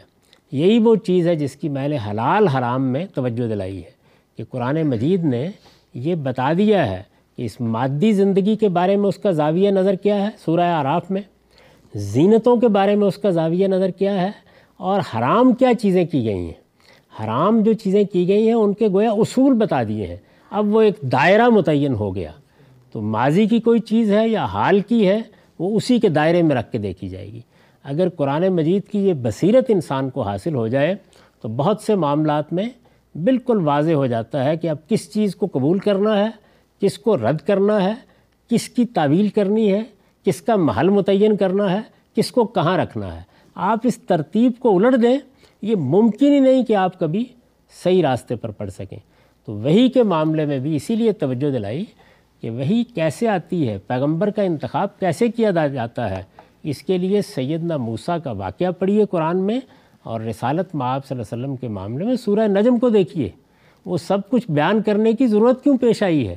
یہ بتانے کے لیے کہ پیغمبر کے لیے ہماری ملاقات یا ہمارے فرشتے کی ملاقات یا ہماری طرف سے الہام یا وہی کا معاملہ ہوتا کیسے ہے؟ کیوں اتنے یقین کے ساتھ پیغمبر کھڑا ہو جاتا ہے؟ اس لیے کہ وہ ایسے اس کو لیتا ہے اور ہم ایسے اس کو دیتے ہیں۔ تو یہ ساری تصویر قرآن کھینچ دیتا ہے۔ تو یہاں سورہ بقرہ میں یہ بتا دیا کہ فضیلت کی بحث جو ہے وہ اس اصول پر ہوگی۔ یعنی تمام پیغمبروں کو عمومی فضیلت حاصل ہے انسانوں پر۔ وہ دیکھیے بیان کیا وہ کلن فضلنا العالمین پہلے یہ بیان کر دیا۔ اللہ کا انتخاب ہے وہ۔ انسانوں کے اندر سے اسی اصول پر بنی اسرائیل یا ضروریت ابراہیم کی فضیلت کو سمجھ لیں۔ کیا فضیلت حاصل ہے ان کو؟ اللہ تعالیٰ نے دنیا کی تمام قوموں میں سے ان کا انتخاب کیا اپنے دین کی شہادت اور اس کی گواہی کے لیے۔ اگر آپ نبوت کے لفظ کو افراد کے ساتھ خاص رکھیں، اگرچہ وہ بھی ایک نبوت کی طرح کی ذمہ داری ہے۔ یعنی ایک وہ نبوت ہے، خود قرآن نے اس کو برابر کر کے بیان کر دیا۔ ان اللہ استفیٰ آدم و نوحن و اعلیٰ ابراہیم و اعلیٰ عمران اللہ علمین یعنی یہ استفاع ہے خدا کی طرف سے تو یہ فضیلت ہے۔ تو یہاں بتایا کہ جو فضیلت ہم نے پیغمبروں کو دی ہے، وہ ایک تو عمومی فضیلت ہے، لیکن خصوصی فضیلت کا معاملہ یہ ہے کہ ایک کو دوسرے پر حاصل ہے۔ کسی معاملے میں کسی کو، کسی معاملے میں کسی کو۔ اور پھر اس کی مثالیں دی ہیں کہ یہ جو کلام کرنے کی خصوصیت حاصل ہوئی، سیدنا موسیٰ کو یہ کسی اور کو نہیں حاصل ہوئی۔ اللہ تعالیٰ نے براہ راست ان کے ساتھ گفتگو کی۔ سیدنا مسیح علیہ السلام کو جس طرح کے حصی معجزات دیے گئے، یہ کسی اور کو نہیں دیے گئے۔ تو یہ بتایا کہ یہ وہ خصوصی فضیلت کے پہلو ہیں جو مختلف پیغمبروں کے ساتھ ہوئے۔ جس طرح میں نے اوپر عرض کیا کہ قرآن مجید نے جب یہ بتایا کہ پیغمبر تہجد پڑھیں گے اور ایک نئی نماز ان کے لیے ہے، زائد نماز ان کے لیے ہے، مزید براں ہے، تو یہ بتایا کہ یہ نماز کا حکم دیا کیوں گیا ہے؟ اس کا ان کے مشن سے کیا تعلق ہے؟ اس کے لیے تیاری کیسے کرنی ہے؟ اس کا نتیجہ کیا نکلے گا؟ اور ان کی عام زندگی کی مصروفیات میں چونکہ اس کی گنجائش نہیں، تو وقت کون سا مقرر کیا گیا ہے؟ یہ قرآن مجید پر تدبر کریں گے تو وہ اس طرح ایک ایک چیز کو واضح کرے گا۔ بالکل اسی طریقے سے یہاں پر بھی یہ مثالیں دے کے بتا دیا گیا ہے کہ پیغمبروں کی فضیلت کے معاملے کو بھی ایسے ہی سمجھو۔ یہ یوں نہیں ہے کہ یہ فضیلت جس طرح اللہ تعالیٰ نے فضیلت دینے کے لیے پیغمبر نہیں بنایا یعنی پیغمبر اپنے مشن کے لیے منتخب کیا گیا ہے۔ ان کو ہدایت پہنچانے، حجت تمام کرنے کی ذمہ داری دی گئی ہے۔ اس ذمہ داری کے لیے جب کسی آدمی کا انتخاب ہوا، فضیلت اس کا نتیجہ ہے۔ بالکل اسی طرح سے یہ جو فضیلت کے پہلو ہے یعنی کسی کے ساتھ براہ راست کلام کیا ہے، کسی کو حصی معجزات دیے ہیں، تو اگر آپ غور کریں تو ان کا بھی اس کے مشن سے ایک تعلق ہوتا ہے۔ یعنی کیوں ایسا کیا گیا؟ وہ پھر الگ الگ مباعث ہیں، وہ کسی اور موقع کے اوپر کریں گے۔ سیدنا مسیح کو اس طرح کے حصے معجزات کیوں دیے گئے؟ سیدنا موسیٰ کے ساتھ اس طرح براہ راست کلام کا معاملہ کیوں ہوا؟ الواح تورات کیوں اس طریقے سے تحریری صورت میں دی گئیں؟ یہ سب چیزیں جو ہیں، ان کا ایک محل اور موقع ہوتا ہے۔ یعنی اس کو عمومی قانون کے طور پر نہیں دیکھنا چاہیے۔ تو یہ خصوصی معاملہ ایسے ہوا۔ اس سے واضح ہے یعنی یہ جو آیت ہے، دو سو ترپن آیت جو ہم نے پڑھی، اس سے واضح ہے کہ موسیٰ علیہ السلام سے اللہ تعالیٰ نے کلام فرمایا۔ یہ ان کی فضیلت کا خاص پہلو ہے۔ یعنی جو مثالیں دی گئی ہیں، یہ اس خصوصی فضیلت کو بیان کرنے کے لیے دی گئی ہیں۔ مسیح علیہ السلام کو کھلے کھلے معجزات دیے اور روح القدس سے ان کی تائید فرمائی۔ یہ ان کے مخصوصات میں سے ہے۔ دوسرے پیغمبروں کے درجات و مراتب کو بھی اسی پر قیاس کیا جا سکتا ہے۔ یعنی جو ان کا مشن ہے، جو چیز پیش نظر ہے، جس ذمہ داری پر وہ فائز کیے گئے ہیں، اس کے لحاظ سے اللہ تعالیٰ ان کو معجزات بھی دیتے، ان کے ساتھ خصوصی معاملہ بھی کرتے تاکہ وہ ان ذمہ داریوں کو پورا کر سکیں۔ اور جب اللہ تعالیٰ یہ کرتے ہیں تو ظاہر ہے کہ ایک نوعیت کی فضیلت دوسروں پر ان کو حاصل ہو جاتی ہے۔ یعنی خود پیغمبروں کے مابین فضیلت کے درجات اس طرح سے مختلف ہو جاتے ہیں۔ نبی صلی اللہ علیہ وسلم نے اپنے متعلق فرمایا ہے۔ یعنی اب یہ دیکھیے کہ خود رسالت معاب صلی اللہ علیہ وسلم نے بھی بالکل قرآن مجید کے اسی اصول کو سامنے رکھ کر اس سوال کا جواب دیا ہے۔ اللہ تعالیٰ نے وہاں کیا کیا؟ مثالیں دی ہیں۔ کہ میں نے موسیٰ علیہ السلام کو اس معاملے میں فضیلت دی۔ اور بھی پہلو ہوں گے فضیلت کے، لیکن وہاں چونکہ مثال دے کے بات سمجھانا پیش نظر ہے، تو اس کا ذکر کیا۔ مسیح علیہ السلام کا ذکر کیا۔ رسالت معاب صلی اللہ علیہ وسلم نے اپنے بارے میں فرمایا۔ نبی صلی اللہ علیہ وسلم نے اپنے متعلق فرمایا ہے فضل تو الانبیاء بست اوتی تو جوام الکلم و نصر تو بالروب و حلت لی المغانم و جویلیت لی الارض و تہورم و مسجدہ و ارسل تو الخل کے کافہ و ختمہ بین نبیون یہ مسلم کی روایت ہے۔ مجھے چھ باتوں میں نبیوں پر فضیلت دی گئی ہے۔ فضل تو الانبیاء بست چھ باتوں پر نبیوں میں فضیلت دی گئی ہے۔ پہلی کیا ہے؟ اوتی تو جوام القلم۔ مجھے جامع اور مختصر بات کہنے کی صلاحیت دی گئی۔ یعنی رسالت میں آپ صلی اللہ علیہ وسلم یہ فرماتے ہیں اور یہ بالکل واقعہ ہے۔ اگر آپ روایتوں میں دیکھیں تو آپ کی اپنی زبان سے نکلے ہوئے کلمات کو روایت باللفظ کے طریقے پر جب ادا کیا گیا ہے، حیرت انگیز جامعیت ہوتی ہے۔ یعنی ایک مختصر سا جملہ، چھوٹی سی بات، لیکن اس میں ایک جہان معنی پوشیدہ ہوتا ہے۔ مجھے جامع اور مختصر بات کہنے کی صلاحیت دی گئی ہے۔ وہ نصرت و روب مجھے روب کے ذریعے سے نصرت بخشی گئی ہے۔ یعنی تنہا اپنے قبیلے میں کھڑے ہیں۔ بہت سے موقعوں پر بھی یہی صورت پیدا ہو گئی ہے، لیکن ایک خاص نوعیت کا روب آپ کی شخصیت سے آپ کے دشمنوں کی طرف منتقل ہوتا تھا۔ اور یہ گویا اللہ کی نصرت بن جاتی تھی۔ آپ کے علم میں ہے، بعض واقعات آپ سیرت میں پڑھیں گے کہ آپ کسی موقع کے اوپر ابو جہل کے پاس چلے گئے۔ کسی موقع پر کسی دوسرے آدمی کو آپ نے توجہ دلائی کہ اپنے معاملات کو ٹھیک کرو۔ تو ایک خاص نوعیت کا جو شخصیت میں روب اور دبدبہ ہوتا ہے، وہ آپ کے لیے خصوصی طور پر اتارا گیا۔ تو آپ نے فرمایا کہ اس سے میری نصرت کی گئی، نصرت و بالروب۔ میرے لیے مال غنیمت حلال کیا گیا۔ یعنی جو اموال آپ کو ملے، جب آپ فتوحات کرتے ہیں، جب کسی دشمن کو شکست دیتے ہیں، تو فرمایا گیا کہ اس کو لینا حلال کیا گیا۔ آپ ایک ایسی قوم میں اتارے گئے تھے جس کی معیشت کے کوئی ذرائع نہیں تھے۔ جس کے لیے ممکن ہی نہیں تھا کہ وہ اپنے پاؤں پر کھڑی ہو کر کوئی زراعت میں یا اور اس طرح کی چیزوں میں، زیادہ سے زیادہ کیا تھا، لوگ اگر باہر نکلتے تھے تو وہ جا کے تجارت کر لیتے تھے۔ اب یہ سارے راستے بند ہو گئے تو آپ کے لیے غنائم حلال کر دیے گئے۔ میرے لیے زمین کو مسجد بنایا گیا۔ یعنی یہ نہیں تقاضا کیا گیا کہ آپ معبد میں جا کے ہی عبادت کریں گے، بلکہ ساری زمین کو مسجد کی حیثیت دے دی گئی، جہاں چاہے اللہ کی عبادت کر لیں۔ اور پھر یہ کہ تہورم و مسجدہ یعنی وہ میرے لیے مسجد بھی بنا دی گئی، جہاں چاہے ہم نماز پڑھ لیں۔ اور اگر پانی میسر نہیں ہے، تو خواہ غسل کی ضرورت ہے یا وضو کی، اسی زمین کا قصد کریں اور تیمم کر لیں۔ تو اس کو میرے لیے پاک قرار دے دیا گیا۔ اور مجھے پوری دنیا کے لیے پیغمبر بنا کر بھیجا گیا۔ یعنی اب جو کچھ بھی دنیا میں ہوگا، وہ میرے ذریعے سے ہوگا، جو خدا کی ہدایت پہنچے گی، وہ میرے ذریعے سے پہنچے گی۔ اب میری ہی ذات ہے کہ جو دین کا تنہا ماخذ ہے اور قیامت تک پوری انسانیت کے لیے وہی ماخذ رہے گی۔ وہ ختمہ بین نبیون اور میرے اوپر نبوت ختم کر دی گئی۔ تو یہ گویا رسالت میں آپ صلی اللہ علیہ وسلم نے اپنے فضائل بیان کیے ہیں، تاکہ قرآن مجید کی روشنی میں یہ متعین ہو جائے کہ وہ کیا چیزیں ہیں کہ جن میں آپ کو خصوصی فضیلت حاصل ہے۔ انبیاء اور رسل کی فضیلت کو اسی طرح دیکھنا چاہیے۔ اب یہ جو اوپر بحث کی یعنی ایک قرآن مجید کی آیت جس نے اصول بیان کیا، ایک رسالت معاب صلی اللہ علیہ وسلم کا بیان۔ یعنی آپ نے یہ نہیں فرمایا کہ مجھے کوئی مطلق فضیلت دی گئی ہے، بلکہ یہ فرمایا کہ یہ چھ چیزیں ہیں جن میں مجھے فضیلت حاصل ہے۔ انبیاء اور رسول کی فضیلت کو اسی طرح دیکھنا چاہیے۔ یعنی کس طرح دیکھنا چاہیے کہ اللہ تعالیٰ نے ہر ایک کے درجات کسی نہ کسی لحاظ سے بلند کیے ہیں۔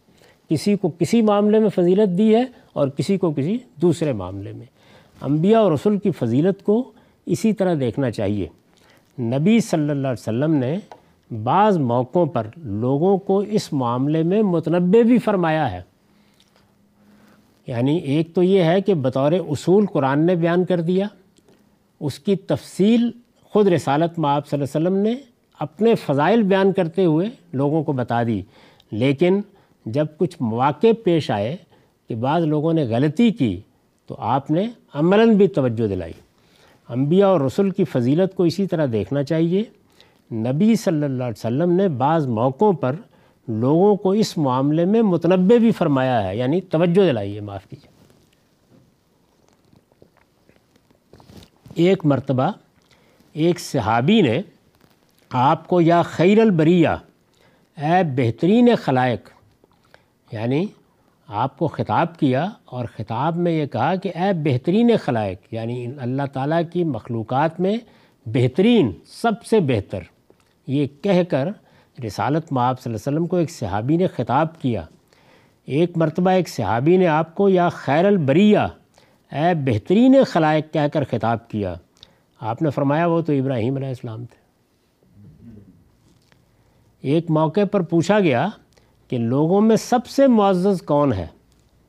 فرمایا، یوسف، پیغمبر بن پیغمبر بن پیغمبر بن ابراہیم خلیل اللہ۔ یعنی اگر حسب و نصب سے کوئی فضیلت حاصل ہونی ہے تو وہ یوسف کو ہونی چاہیے۔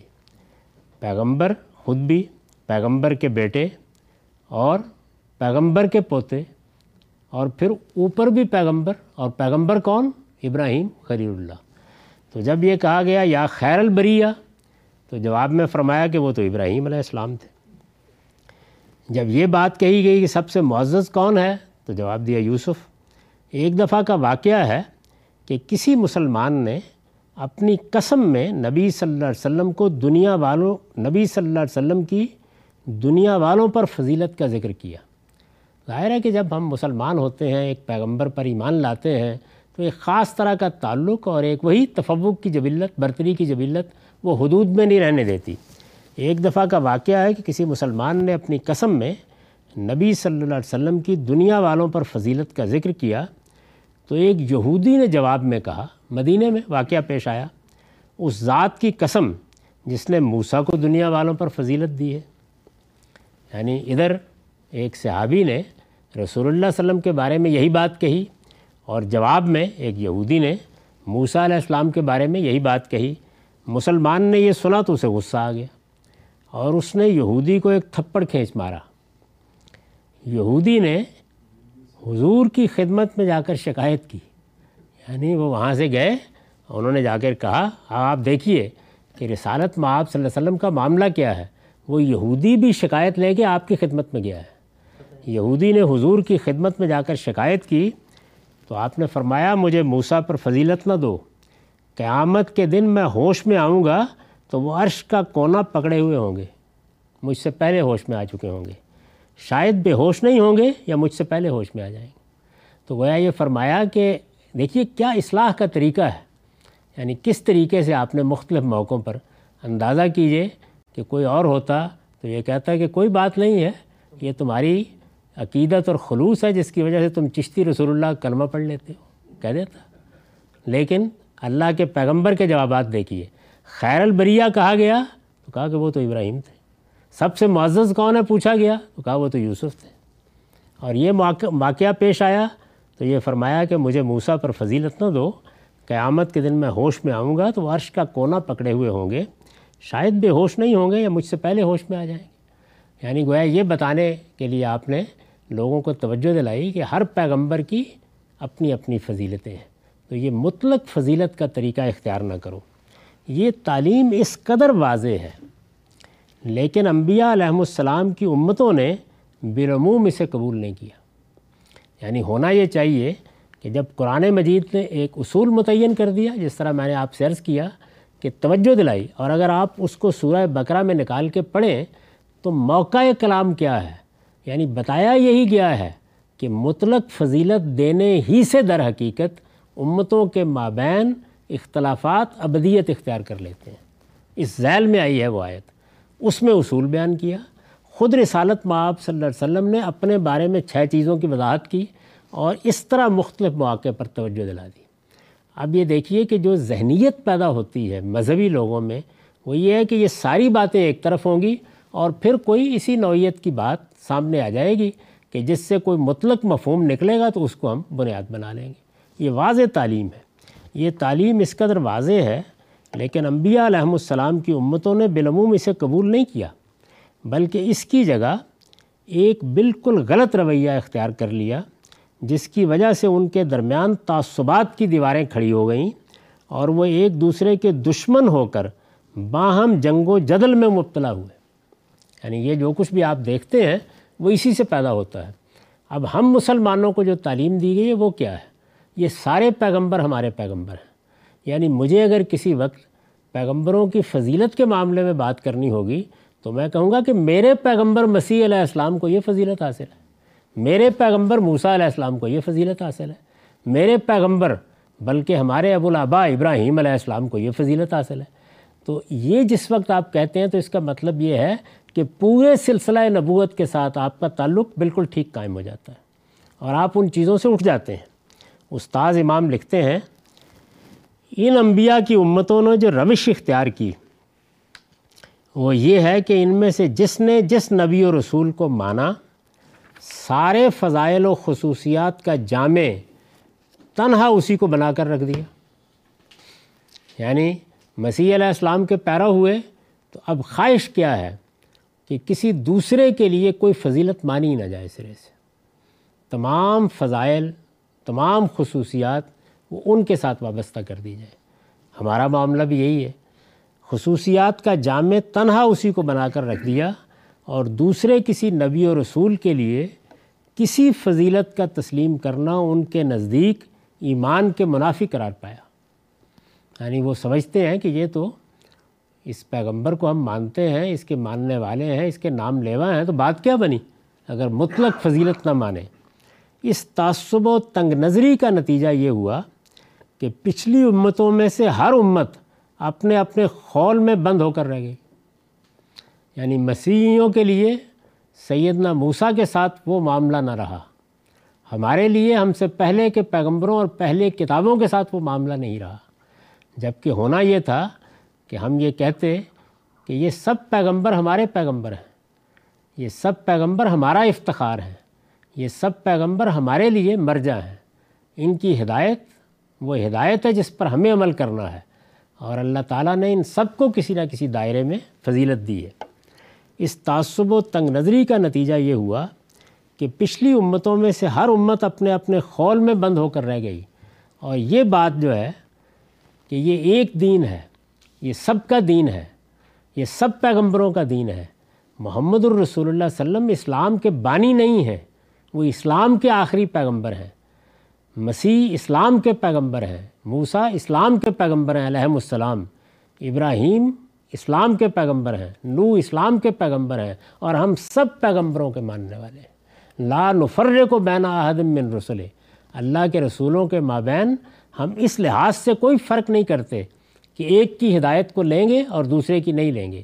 سب کی ہدایت وہی ہدایت ہے، سب اللہ کا پیغام لے کر آئے ہیں، سب نے ایک ہی پیغام پہنچایا ہے یہ اللہ ہے جو کسی معاملے میں اگر ترمیم و تغیر کرتا ہے تو بالکل سادہ عقلی اصول پر بعد والی بات پہلی بات کی ناسخ ہوتی ہے۔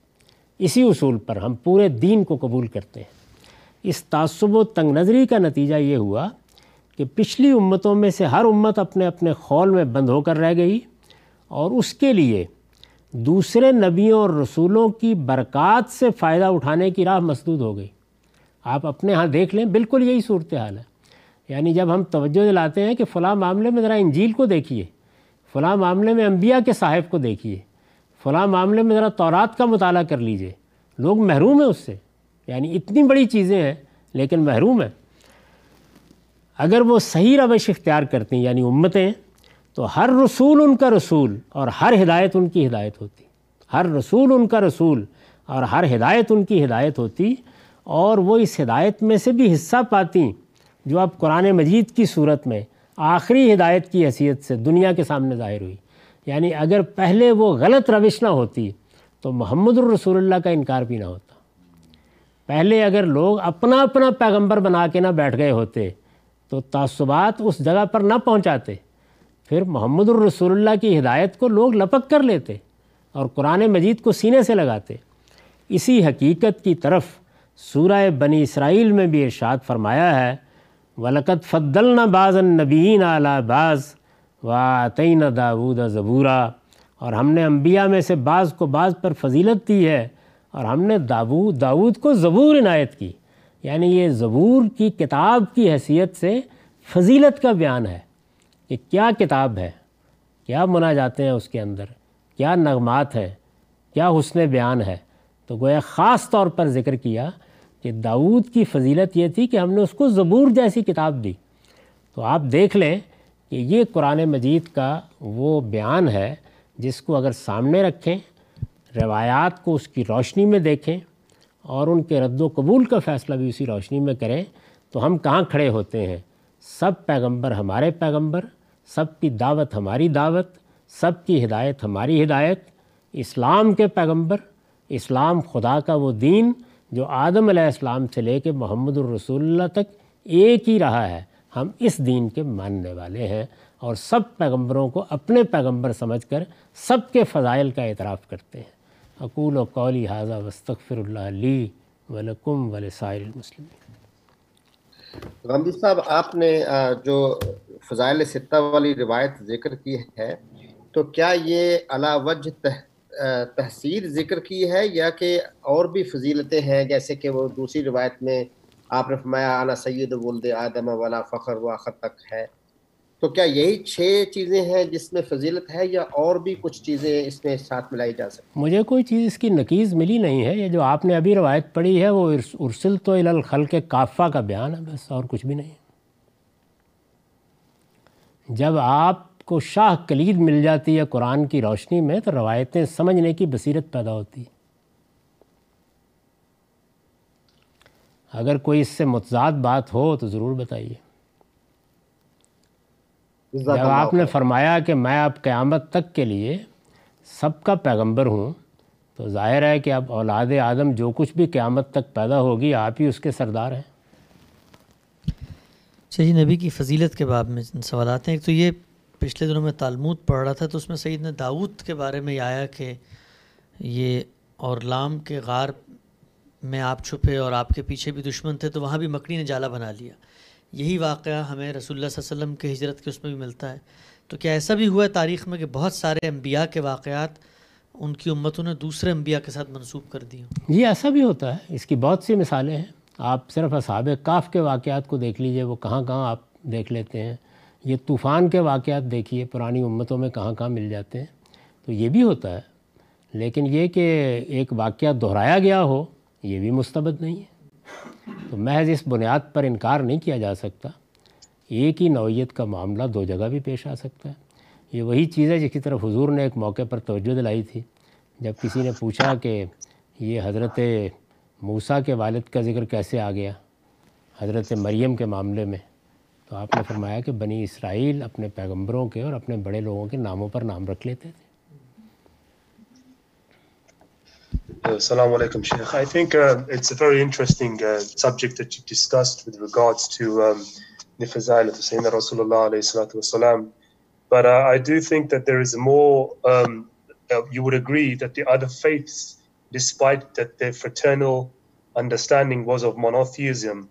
but they were very much time and space bound as well. There's not much universality in the sense, for example, in the Jewish traditions that one is not a Jew unless their mother's a Jew, as opposed to, for example, if you look at the Vedic faiths, they all have a hierarchical structure of being a Brahmin, being someone who is a, a Shudra, a Vaishya. There is a compartmentalization which doesn't befit the universal message. And it's fair to say, I think, that Sayyidina Rasulullah والسلام, with Islam, despite the fact that it's an affirmation of a way of life of all the Anbiya والسلام, is more universal in terms of um, what we have today compared to other faiths. Would you not agree, Sheikh? ظاہر ہے کہ اللہ تعالیٰ کا جو دین ہے وہ تو ہمیشہ ایک ہی رہا ہے اور اس کو خود قرآن مجید نے بیان کر دیا اور جس جس طریقے سے لوگوں نے اس کو انٹرپریٹ کیا ہے اس میں تنگی آ جاتی ہے اور جس وقت وہ ہمارے پاس اب بالکل خالص صورت میں ہے، جیسے کہ قرآن نے اس کو بیان کیا ہے، تو اب وہ اپنے اندر وہ ساری عالمی اپیل رکھتا ہے، جس پر وہ فی الواقع ایک عالمگیر ہدایت بن سکتا ہے۔ تو یہ تو ہوگا، ایسا ہی ہوتا ہے۔ سر، یہ انبیاء، اصلاۃ والسلام کی فضیلت جو ہے، یہ ایک بہت امپورٹنٹ ٹاپک ہے۔ اور اس میں میرے خیال ہے، سر، ہم بڑے ڈینائل میں ہیں کہ ہم مانتے ہیں، کہ ہم سارے انبیاء کو مانتے ہیں یعنی کہ حضرت عیسیٰ کو، حضرت موسیٰ کو۔ لیکن سر، یہ حقیقت ماننی پڑے گی کہ ہمارے ہاں یہ فلسفہ کہ ہمارے نبی صلی اللہ علیہ وسلم، محمد رسول اللہ صلی اللہ علیہ وسلم، تمام انبیاء سے جو ہے وہ اوپر تھے۔ اس کی بہت ساری مثالیں کسی ایک مسلک تک بھی محدود نہیں ہیں۔ یہ یہ عام عقیدے ہیں کہ فار ایگزامپل وجہ کائنات، حضور اکم صلی اللہ علیہ وسلم۔ میں تو بلکہ ناؤز باللہ بھی کہوں گا ایسی باتوں کے اوپر۔ اور اس طرح کے بہت سارے عقائد پائے پائے جاتے ہیں کہ جہاں پہ وی بلیو ناؤ ہم بھی وہی مسٹیک کر رہے ہیں جو بنی اسرائیل یا باقیوں نے کی کہ ہمارے نبی سب سے اوپر معراج پہ تمام انبیاء کی انہوں نے امامت کرائی۔ سر، یہ سارے کانسیپٹس جو ہیں، ان کی بنیاد اب کہاں دیکھتے ہیں؟ بیکاز یہ اتنے گہرے جا چکے ہیں کہ اب تو اگر حضور صلی اللہ علیہ وسلم سے محبت کا تقاضا یہ کیا جاتا ہے، ان سے عقیدت کا تقاضا یہ کیا جاتا ہے کہ آپ یہ سمجھیں کہ وہ سارے انبیاء سے بالا تر ہیں جبکہ قرآن اور یہ جو روایتیں ہیں، ان سے تو بہت کلیئر کٹ میرے جیسے آدمی کو بھی سمجھ آ گئی ہے کہ ہر نبی کی اپنی فضیلت تھی۔ تو سر ان کی بنیاد کیا ہے نقائد کی اور یہ اتنے گہرے ہیں کہ ان کو کیسے ایڈریس کیا جائے؟ ان کی بنیاد وہ تعبیر ہے جو آپ نے اختیار کی، ہمارے نبی۔ یہ بنیاد جیسے ہی پیدا ہوتی ہے تو وہ سب کچھ وجود میں آ جاتا ہے اور یہ صرف ہمارے ساتھ نہیں ہے۔ حضرت مسیح کے ماننے والوں میں بھی ایسے ہی ہے۔ وہ ہمارے نبی کہا جاتا ہے نا۔ تو آپ اس سے جیسے ہی اٹھ جاتے ہیں، نہیں، ہمارے نبی سبھی نبی حضرت موسیٰ بھی ہمارے نبی ہیں۔ حضرت مسیح بھی ہمارے نبی ہیں۔ یہ سب ہمارے نبی ہیں۔ جیسے ہی آپ اس جگہ پر پہنچ جاتے ہیں، تو پھر یہ تعصبات ختم ہونا شروع ہو جاتے ہیں۔ اچھا یہ بات بھی ہے کہ جب آپ کے پاس اللہ کی کتاب موجود ہے، دیکھیے اللہ کی کتاب کے اس پہلو کی طرف بار بار ہم نے توجہ دلائی ہے کہ یہ حکم ہے، یہ فیصلہ کن ہے۔ یہ متعین کرے گی کہ وہ کیا فور کارنرز ہیں جن کے اندر روایتوں کو آپ نے لینا ہے۔ لیکن ہمارے ہاں یہ اصول مانا ہی نہیں جاتا۔ قرآن مجید نے جب اس کو موضوع بنایا تو آپ دیکھیے کہ مثالیں دے کے بتایا کہ ہر پیغمبر کی فضیلت کا معاملہ اس طرح ہوا ہے۔ اچھا میں نے یہاں تو یہ بحث نہیں چھیڑی، لیکن یہ حقیقت ہے کہ فضیلت بھی محض فضیلت دینے کے لیے نہیں ہے۔ یعنی یوں نہیں ہے کہ اللہ تعالیٰ نے خیال کیا کہ اچھا میں نے دنیا میں بہت قومیں پیدا کر لی ہیں، چلیے بنی اسرائیل کو فضیلت دے دیتے ہیں۔ نہیں، اللہ کسی مشن کے لیے انتخاب کرتے ہیں، اس کے لحاظ سے چیزیں دیتے ہیں۔ اب یہ میں اگر اس پر گفتگو کروں کہ رسالت میں آپ صلی اللہ علیہ وسلم کی جو چھ فضیلتیں بیان کی گئی ہیں، یہ ساری کی ساری کتنی اہمیت رکھتی ہیں؟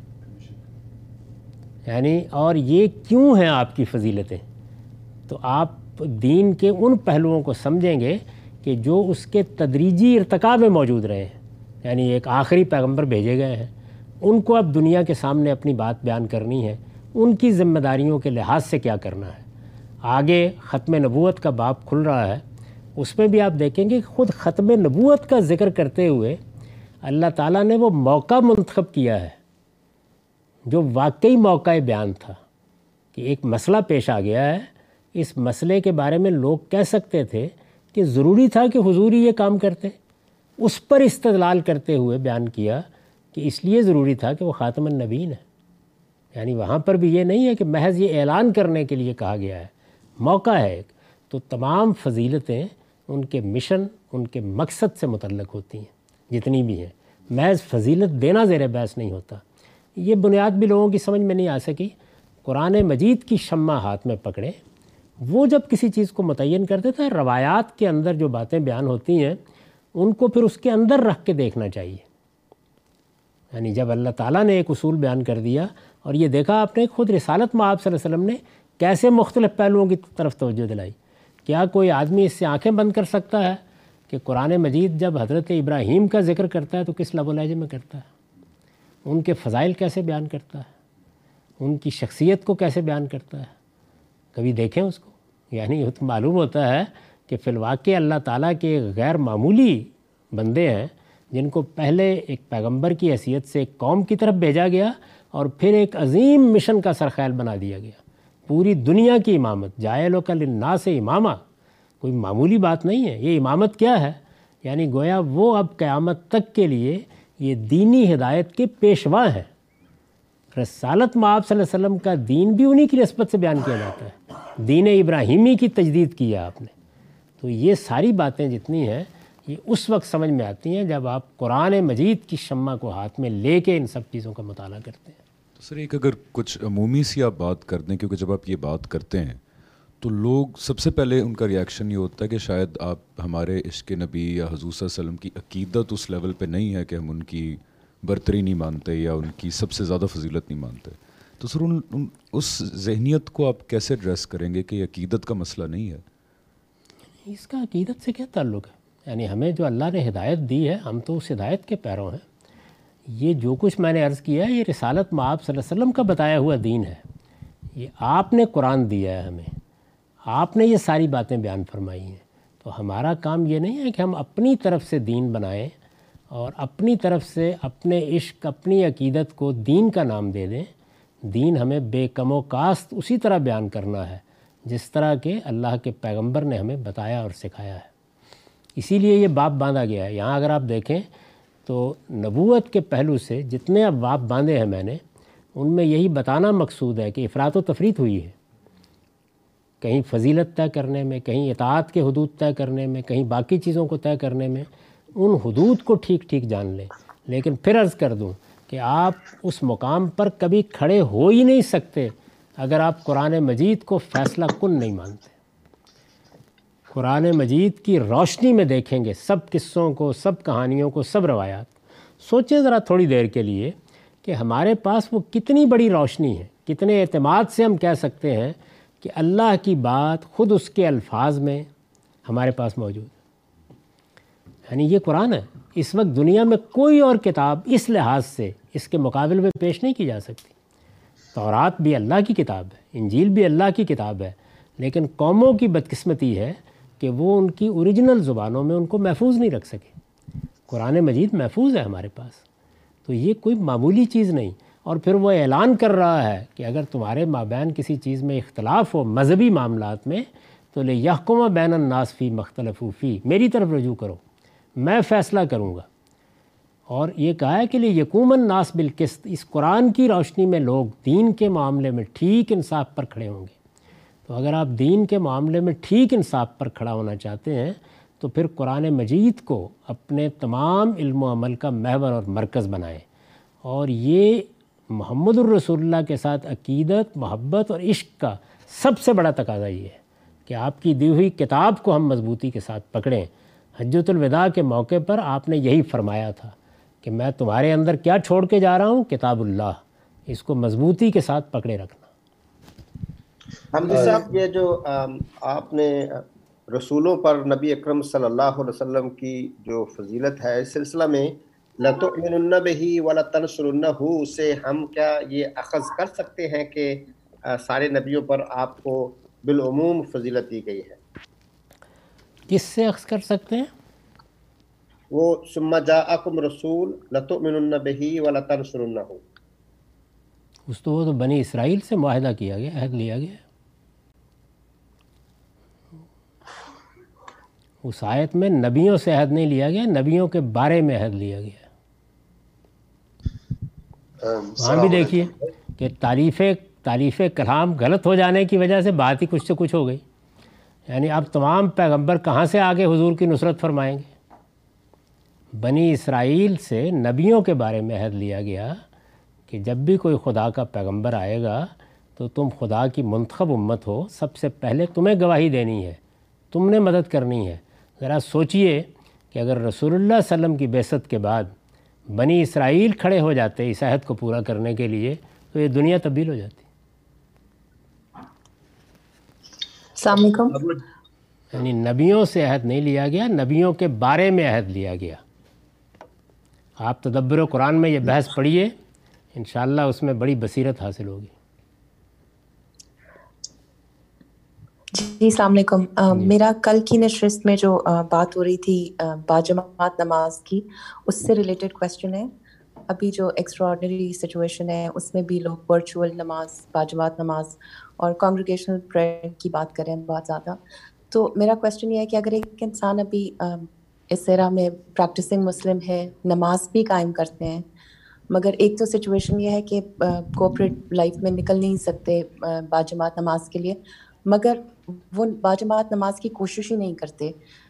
بیسڈ آن دی اوپینین کے ڈفرینٹ سیکٹس ہیں یا ڈفرینٹ اسکول آف تھاٹس ہیں۔ وہ اگری نہیں کرتے بہت سی امام کی باتوں سے۔ تو وہ کوشش بھی نہیں کرتے باجماعت نماز کی۔ آپ صلی اللہ علیہ وآلہ وسلم کے زمانے میں وٹ آئی انڈرسٹینڈ باجماعت نماز فرض تھی۔ ابھی کے زمانے میں ایک انسان کے لیے، ہمارے لیے، ایک آدمی کے لیے اس کی کیا امپورٹنس ہے کہ وہ کوشش کریں ایٹ لیسٹ باجماعت نماز کی یا وہ بالکل اسی طرح ہمیشہ گھر میں نماز پڑھتے ہیں اور اس کی ہمیشہ کوشش کریں، اپنی نماز قائم بھی کریں but he never tries to go for congregational prayers تو اس کی، اس اس کے، ہمارے لیے اس کی کیا امپورٹنس ہے اس ذرا میں؟ بہت اہمیت ہے۔ ہمارے گھر کے قریب اگر مسجد ہے تو اس کو ہمیں آباد رکھنا ہے اور اسی میں جا کے نماز پڑھنی چاہیے۔ معبد میں نماز پڑھنا یہی سنت قائم کی گئی ہے۔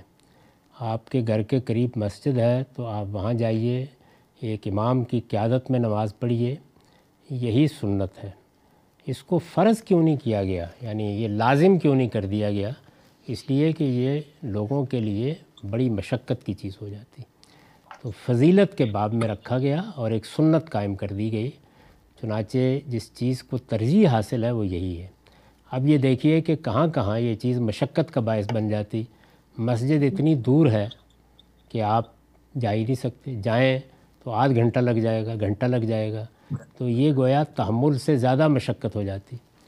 مجھے یاد ہے کہ جس زمانے میں میں ابو بکر بلاک میں رہتا تھا، تو جامعہ اشرفیہ کوئی پچیس منٹ کے فاصلے پر تھی۔ تو میں فجر کی نماز کے لیے تو چلا جاتا تھا، لیکن پچیس منٹ ہر نماز کے لیے آپ چل کے نہیں جا سکتے۔ وہاں پھر آپ یا تو قریب کی کسی مسجد میں جائیں گے اور یا یہ ہے کہ اپنے طور پر پڑھیں گے۔ تو ہمارے ملک میں تو آپ نے دیکھا کہ بہت سی جگہوں کے اوپر ہر محلے میں دو دو تین تین مسجدیں بنی ہوتی ہیں۔ یعنی میں تو بعد ایسی جگہوں پر رہا ہوں کہ جہاں یہ انتخاب کرنے میں مشکل ہوتی تھی کون سی مسجد میں جانا چاہیے۔ مجھے یاد ہے جب میں مریدکے میں تھا تو میرے گھر کے دائیں ہاتھ اہل حدیث کی مسجد تھی، پشت پر بریلوی حضرات کی مسجد تھی اور بائیں طرف دیوبندی حضرات کی مسجد تھی۔ تو میں نے نمازیں تقسیم کر لیں۔ یعنی کوئی اس میں پڑھ لی، کوئی اس میں پڑھ لی۔ یہاں پر مثال کے طور پر یا اور بہت سے جو ملک ہیں جن میں ظاہر ہے کہ اس طرح آبادی نہیں ہے مسلمانوں کی، وہاں پر بہت دور دور مسجدیں ہوتی ہیں۔ اگر آپ گاڑی چلانا نہیں جانتے تو ناممکن ہو جاتا ہے کہ آپ جائیں۔ تو یہ اس لیے فرض تو نہیں کیا گیا، لیکن نماز کو ادا کرنے کا جو طریقہ مقرر کیا گیا وہ یہی ہے کہ آپ مسجد میں جائیں، معبد میں نماز پڑھیں۔ اللہ تعالیٰ کی بندگی کے لیے جگہ بنائی گئی ہے، اس کو آباد ہونا چاہیے۔ اور اس کے ساتھ ایک تعلق اور مسجد کی نماز کا کوئی بدل نہیں ہے۔ جیسی روحانیت مسجد کی نماز میں ہوتی ہے، جو اس کے اثرات ہوتے ہیں، جب آپ جاتے ہیں، کسی کونے میں بیٹھتے ہیں، پھر آپ مل کر نماز پڑھتے ہیں، اس کا کوئی بدل نہیں ہے۔ فرض نہیں کیا گیا اور اس کی وجہ میں نے آپ کو بتا دی۔ خان صاحب، یہ گزشتہ دنوں آپ نے جو وائرس کے نتیجے میں صورتحال پیدا ہوئی ہے اور حکومتوں نے بھی پابندی لگائی ہے مسجد میں نماز پڑھنے پہ، تو ایک رائے دی کہ امامت جو ہے وہ ایوان صدر سے کر لی جائے اور ورچولی لوگ جو ہیں اس کو دیکھ لیں اور نماز میں شریک ہو جائیں۔ تو اس رائے کے اوپر بہت زیادہ سوالات اور کچھ تنقیدات بھی موصول ہوئی ہیں۔ اگرچہ اس رائے کا آغاز ہو گیا، ہم دیکھ رہے ہیں کہ امریکہ، کینیڈا، خود پاکستان میں بھی اب اماموں نے یہ معمول بنا لیا ہے کہ وہ آن لائن خطبہ دے رہے ہیں، نماز پڑھا رہے ہیں۔ سوالات یہ موصول ہوئے ہیں کہ مثلا اگر یہ ہو جاتا ہے اور اس دوران لائٹ چلی جائے یا لاؤڈ سپیکر بند ہو جائے یا نیٹ کا پیکج ختم ہو جائے، تو فیصلہ کیسے کیا جائے گا کہ اب نماز آگے کیسے بڑھائی جائے؟ اسی طریقے سے یہ کہا گیا کہ قبلے کی سمت کا کیسا فیصلہ ہوگا؟ امام کو تو آگے ہونا چاہیے، تو ایوان صدر تو کہیں اور ہے، کراچی میں کوئی بیٹھا ہوا ہے۔ اور پھر یہ بھی کہا گیا کہ یہ جو عبادت کی شکل یا حیت ہے، اس کو بھی تبدیل کرنے کی ایک کوشش ہے۔ کل کلاں کیا یہ بھی کہا جائے گا کہ عمرہ نہیں ہو سکتا تو وہ بھی آن لائن کر لیا جائے۔ تو اس ساری بحث کو آپ کیسے دیکھتے ہیں؟ یہ ایسا ہی ہوتا ہے، جب آپ کوئی بات کہتے ہیں اور وہ لوگوں کے لیے ذرا اجنبی ہوتی ہے، تو پہلے پہلے مرحلے میں لوگ ایسی ہی باتیں کرتے ہیں۔ یہ ساری بحث یہ خیال کر کے کی جا رہی ہے کہ میں نے گویا نماز با جماعت کا متبادل پیش کر دیا ہے۔ میں نے ایسی کوئی بات نہیں کی۔ میں نے تو ابھی ایک سوال کے جواب میں یہ کہا ہے کہ نماز با جماعت کی برکتیں غیر معمولی ہیں اور مسجدیں کیوں بنائی گئی ہیں؟ اس لیے بنائی گئی ہیں کہ وہ آباد ہوں۔ ہمیں وہیں جا کے نماز پڑھنی چاہیے اور با جماعت نماز پڑھنی چاہیے۔ اللہ یہ کہ کوئی مشقت پیش آ جائے۔ اب مشقت پیش آ جائے تو آپ دیکھیں کہ آپ کے ہاں پہلے کیا چیزیں رائج ہیں۔ پہلی چیز یہ ہے کہ آپ مابت میں نہیں جا سکتے۔ مسجد دور ہے۔ تو آپ جہاں چار آدمی اکٹھے ہیں، جماعت کرا لیں۔ یہ بھی اگر آپ غور کریں تو اسی اصول پر آپ کرتے ہیں۔ یعنی وہ شکل، ساری برکتیں تو اس میں تھیں نا۔ آپ مسجد میں جائیں، ایک جگہ آپ نے متعین کی ہے، لیکن آپ پڑھ لیں۔ اچھا دو چار لوگ بھی نہیں ہیں کہ جن کی جماعت کرائی جا سکے، تو پھر آپ تنہا پڑھتے ہیں۔ تو تحمل نہیں ہو سکتا اس مشقت کا، تو آپ دوسرے دائرے میں چلے جاتے ہیں۔ اب یہ جتنے سوالات اس معاملے میں کیے جا رہے ہیں، ذرا غور فرمائیے سارے سوالات تیمم پہ پیدا ہوتے ہیں۔ یعنی ایسا تو نہیں ہو جائے گا کہ جب اللہ تعالیٰ نے تیمم کی اجازت دی ہے تو لوگ وضو کرنا ہی بھول جائیں گے۔ اچھا وضو کرنے میں تو بڑا نشاط حاصل ہوتا ہے۔ ہاتھ پاؤں دھوئے جاتے ہیں، منہ دھویا جاتا ہے۔ اس سے تو ہمارے اندر صفائی کا، نظافت کا احساس پیدا ہوتا ہے۔ خدا کی بارگاہ میں جانے سے پہلے باقاعدہ پاکیزگی حاصل ہوتی ہے۔ یہ کیا الٹی بات ہوئی کہ آپ نے مٹی مل لی؟ کیوں نہیں کہا جاتا یہ اس کی وجہ یہ ہے کہ جو بات میں نے کہی ہے وہ غیر معمولی حالات کے لیے کہی ہے۔ یعنی اگر ایسی صورت پیش آ گئی ہے کہ جس میں اب مابت بند ہو گئے، آپ دیکھیں حرمین بند کر دیے گئے یہ معمولی حادثہ نہیں ہے۔ مسجدیں بند ہو گئی ہیں۔ ہمارے ملک میں یہ بحث جاری ہے، باقی دنیا میں بند ہو گئیں۔ یعنی اس وقت امارات میں تالے ڈال دیے گئے ہیں۔ سعودی عرب میں مسجدیں بند ہیں۔ ملیشیا میں مسجدیں بند ہیں۔ ہمارے ملکوں میں مسجدیں بند کر دی گئی ہیں۔ تو مسجدیں بند ہو گئی ہیں۔ اس طرح کی صورتحال اب عام صورتحال نہیں ہے۔ اس میں آپ دین کے اوپر غور کرتے ہیں تو یہ معلوم ہوتا ہے کہ دین میں یہ تعلیم دی گئی ہے کہ جب کسی عبادت کو، پھر اس جملے کو سنیے، جب کسی عبادت کو اس کی مثالی صورت میں انجام دینا ممکن نہ رہے تو آپ عبادت ختم نہ کریں، بلکہ کسی دوسری صورت میں چلے جائیں۔ خود قرآن مجید سے اس کی مثالیں دیکھیے۔ یعنی وضو میں تیمم پر آپ چلے گئے۔ رسالت میں آپ صلی اللہ علیہ وسلم نے اسی تیمم پر قیاس کرتے ہوئے جرابوں پر مسا کرنے کی اجازت دے دی نماز میں نماز آپ کثر کر لیں۔ کیا چیز ہے؟ آپا دھاپی افراتفری خطرے کی صورت پیدا ہو گئی۔ کثر کر لیں۔ اب ظاہر ہے کہ وہاں پر کہ یہ نماز تو چار رکت تھی، دو کیسے ہو گئی؟ کر دی نا اللہ تعالیٰ نے۔ جمع کر لیں۔ نماز کے تو اوقات پانچ ہیں۔ اور نماز کے بارے میں تو کہا گیا ہے کہ انت صلاح کانت المومنین کتاب موقوتا، لیکن وہی اوقات تین میں تبدیل کر لیں، جمع کر لیں زہر اور اثر کو، مغرب اور عشاء کو۔ آگے بڑھیے، رسالت میں آپ صلی اللہ علیہ وسلم موجود ہیں۔ آپ کی موجودگی میں خطرے کی حالت میں نماز پڑھنی ہے۔ ذرا اس کا طریقہ ملاحظہ کیجیے جو قرآن مجید نے بیان کیا ہے۔ یعنی میں ایک سادہ سا سوال کر سکتا ہوں کہ اللہ تعالیٰ اگر پیغمبر سے یہ کہتے کہ کوئی بات نہیں، آپ اللہ کے پیغمبر ہیں، خطرے کی حالت میں آپ چار رکتیں پڑھ لیا کریں، دو ایک لشکر کے حصے کو پڑھا دیں، دو ایک کو۔ یہ کتنا سادہ حل لگتا ہے، نہیں کہا۔ یہ کہا، آپ بھی دو ہی پڑھیں گے۔ یعنی جو رعایت باقیوں کو دی گئی ہے، چونکہ خطرے کی صورتحال ہے، آپ کو ہی ملنی چاہیے۔ لیکن آپ کی موجودگی میں چونکہ کسی اور امام کے پیچھے لوگ نماز پڑھنا پسند نہیں کریں گے، تو آپ ذرا نماز کی حیت دیکھیے کیا بنا دی اللہ تعالیٰ نے۔ یعنی ایک گروہ نماز پڑھے گا، ایک رکت پڑھ کے پیچھے ہٹ جائے گا، چلے گا نا اس کے نتیجے میں۔ دوسرا وہاں آئے گا۔ یہ جو پیچھے ہٹ گیا ہے، یہ اس دوران میں اسلحہ سنبھال لے گا۔ اپنی دوسری رکت کو بعد میں پورا کرے گا۔ ذرا ملادہ فرمائیے۔ یعنی آپ کی جو فقاہت معاب لوگ جو باتیں کر رہے ہیں ذرا اس کو دیکھیے کہ کیا حیثیت ہے اس کی۔ تو میں نے جو گزارش کی ہے وہ یہ گزارش کی ہے۔ اچھا پھر یہی نہیں رکے۔ اللہ تعالیٰ، آپ پھر سورہ بکرا میں چلے جائیے۔ وہاں کیا کہا کہ اگر خطرے کی ایسی صورت پیدا ہو گئی ہے کہ نہ آپ جماعت کر کرا سکتے ہیں، نہ نیچے اتر سکتے ہیں، نہ کھڑے ہو سکتے ہیں۔ تو فرجالن اور رقبانہ پیدل چلتے ہوئے پڑھ لیں، سواری پر بیٹھے ہوئے پڑھ لیں۔ اب مجھے بتائیں، سواری پر بیٹھے ہوئے اب میں سوالات کرنا شروع کروں، جو آپ کر رہے ہیں مجھ سے۔ یعنی سجدہ فرض تھا ہوگا، آپ کی فکر میں فرض تھا نا؟ چاہے رکوع فرض تھا ہوگا، قیام تھا سواری پر بیٹھے ہوئے، قیام فرمائیں گے، اونٹ پر کھڑے ہو جائیں گے۔ تو سوچیں ذرا کہ یہ کیا بات ہے؟ جس وقت آپ دوسری قبلے کی تعین کیا ہوگی؟ خود رسالت معاب صلی اللہ علیہ وسلم کے بارے میں یہ معلوم ہے کہ جب سواری پر نماز پڑھتے تھے تو ایک مرتبہ قبلہ رخ ہو کے نماز شروع کر لیتے تھے اس کے بعد جدھر بھی سواری جا رہی ہے۔ اس سے سبق دیا گیا ہمیں کہ عبادت کو یعنی عبادات جتنی ہیں، روزے کو دیکھ لیں۔ اب میں سوال کروں اس معاملے میں کہ اللہ تعالیٰ نے جب یہ کہا کہ دوسرے دنوں میں روزے پورے کر لیں، رمضان کہاں گیا؟ اس کی برکتیں کہاں گئیں؟ اللہ کے قرآن کے نزول کا مہینہ کدھر گیا؟ اچھا مزید دیکھیے۔ اگر آپ اس کے بعد بھی رکھنے کی پوزیشن میں نہیں نہیں نہیں ہے تو کیا کریں؟ ایک مسکین کو کھانا کھلا دیں۔ ایک مسکین کو کھانا کھلانے سے بھوکے آپ کیسے رہیں گے؟ بیوی سے کیسے اجتناب کریں گے؟ ذرا اپنی فقاہت معابی کا مطالعہ کیجیے اطمینان کے ساتھ۔ کیا کریں گے آپ؟ تو اسی طریقے سے جس وقت آپ کے اوپر یہ اب افتاد آپ پڑی ہے، ایک بلائے بے درما ہے، جس طرح کی صورت بن گئی ہے۔ اور میں آپ سے عرض کروں کہ زیادہ دن نہیں گزریں گے۔ جب لوگوں کو اس کی اہمیت کا احساس ہوگا، جو بات میں نے کہی ہے، اور وہ باقی معاملات میں بھی اسی اصول پر غور کرنا شروع کر دیں گے کہ اللہ نے ایک بڑی نعمت پیدا کی ہے۔ آپ کسی ایک مقام سے لوگوں کو خطاب کر سکتے ہیں۔ خطبہ دینا شروع کر دیا نا، بہت سے علماء نے اعلان کر دیا ہے کہ ہم اپنی اپنی مسجد سے خطبہ دیں گے، آپ اپنے گھر میں نماز پڑھ لیں۔ تو اس میں کم سے کم کیا چیز حاصل ہوگی؟ وہ یہ ہے کہ میرا یہ احساس کہ میں پوری امت کے ساتھ یا اپنی پوری کمیونٹی کے ساتھ یا اپنی مسجد کے سارے نمازیوں کے ساتھ اس مجبوری کی حالت میں گھر سے شریک ہو گیا ہوں۔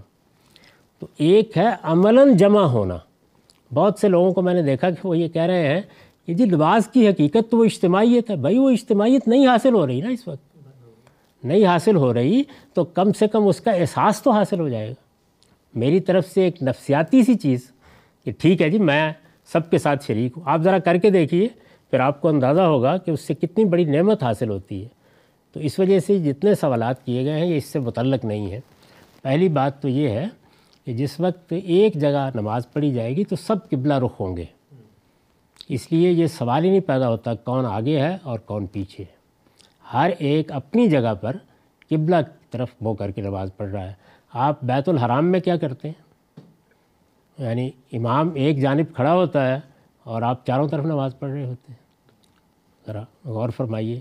اچھا یہ جو مثالیں دیں، یہ ساری کی ساری تو عام زندگی میں بارہا مجھے پیش آئی ہیں۔ یعنی ایک بڑے مجمع میں نماز پڑھتے ہوئے بجلی چلی گئی۔ لاؤڈ اسپیکر کی آواز ہی نہیں آ رہی۔ اچھا آگے پیچھے دیکھ رہے ہیں۔ ایک مرتبہ یہ ہوا کہ تراویح کی نماز پڑھتے ہوئے رات میں بجلی چلی گئی، وہاں بندہ بھی کوئی نظر نہیں آ رہا تھا۔ تاریخ شب میں، وہاں کیا کیا جائے؟ تو ظاہر ہے، ایسے تمام مواقع میں آپ کیا کرتے ہیں؟ جو صورت میسر ہوتی ہے یعنی اگر آواز نہیں آ رہی تو آگے کے لوگوں کو دیکھ لیتے ہیں۔ اچھا وہ بھی نہیں ہو رہا تو آپ اپنی نماز مکمل کر کے سلام پھیر دیں۔ تو یہ بات ہے جو کہی گئی ہے۔ ذرا اطمینان سے جب لوگ غور کریں گے تو ان کی سمجھ میں آ جائے گی۔ اب بہت سے لوگ خود بیان کر رہے ہیں کہ جی ہمیں فلاں موقع کے اوپر یہ مسئلہ پیش آ گیا ہم نے یہی کیا تھا۔ اور میں تو ایسے دسیوں، گرانوں کو جانتا ہوں جن کی خواتین، کئی برسوں سے میں دیکھ رہا ہوں کہ وہ حرم کی تراوی کے ساتھ گھر میں تراوی پڑھ رہی ہوتی۔ بہت سی خواتین حج و عمرے کے معاملے میں، حج و عمروں کے معاملے میں یہ فقاہت نہ فرمائیں ان کا تعلق اصل میں ایک خاص جگہ سے ہے۔ یعنی نماز آپ گھر میں پڑھ سکتے ہیں، اجازت دی گئی ہے اس کی۔ اگر نماز کے بارے میں بھی یہ طے کر دیا ہوتا، اللہ کے پیغمبر کی طرف سے کہ وہ صرف معبد یا مسجد میں پڑھی جا سکتی ہے، تو پھر یہ اجازت آگے بڑھتی نہ۔ وہاں چونکہ یہ گنجائش موجود ہے، تو حج و عمرہ میں بھی آپ دیکھیں کہ ہم خطبہ تو سن لیتے ہیں۔ یعنی آپ نے دیکھا ہے کہ جو خطبات ہوتے ہیں مسجد نمیرہ سے جو خطبہ ہوتا ہے وہ ساری دنیا میں لوگ سنتے ہیں۔ تو اگر اللہ نے یہ سہولت بتائی ہے تو چلیے ایک نوعیت کی شرکت ہو جاتی ہے اس میں بھی۔ آپ نے خطبہ سن لیا آپ نے دیکھ لیا اس سارے معاملے کو۔ قرآن مجید کو جب آپ پڑھیں گے تو یہ معلوم ہو جائے گا کہ عبادات کے معاملے میں اصول کیا ہے کہ اگر آپ اچھی اور مثالی صورت میں تحمل نہیں کر سکتے تو آپ دوسری صورت کی طرف چلے جائیں۔ یہ اس اصول پر بات کہی ہے میں نے۔ یہ غامدی صاحب السلام علیکم احسن بول رہا ہوں۔ ٹائم ختم ہو رہا ہے لیکن گزارش تھی کہ حفیظ بھائی کی ڈیتھ ہوئی ہے۔ دو دن پہلے تو اگر ان کے لیے دعا کر لے تو ریلی اپریشیٹ مجھے کل ہی معلوم ہوا جی اللہ تعالیٰ ان کی مغفرت فرمائے۔ بہت صاحب ایمان بزرگ تھے۔ پچھلے دنوں ان کے ساتھ ایک حادثہ ہوا تھا۔ میں ہسپتال میں گیا تو جیسی ایمان افروز گفتگو میں نے ان کی سنی بڑی غیر معمولی تھی۔ ان کے لیے دعا کریں۔ اللہ مغفر لحینا میتنا و شاہدنا و غائبنا و صغیرنا و کبیرنا و ذکرنا و انسانا اللہ حیتہ منا فعیل توفیتہ منا فتوفا والایمان اللہ اکرم نزلہ و وسع مدخلہ اللہ اکرم نزلہ و وسع۔ اللہ مغفر لہو ورحمہ صلی اللہ علیہ وسلم جزاک اللہ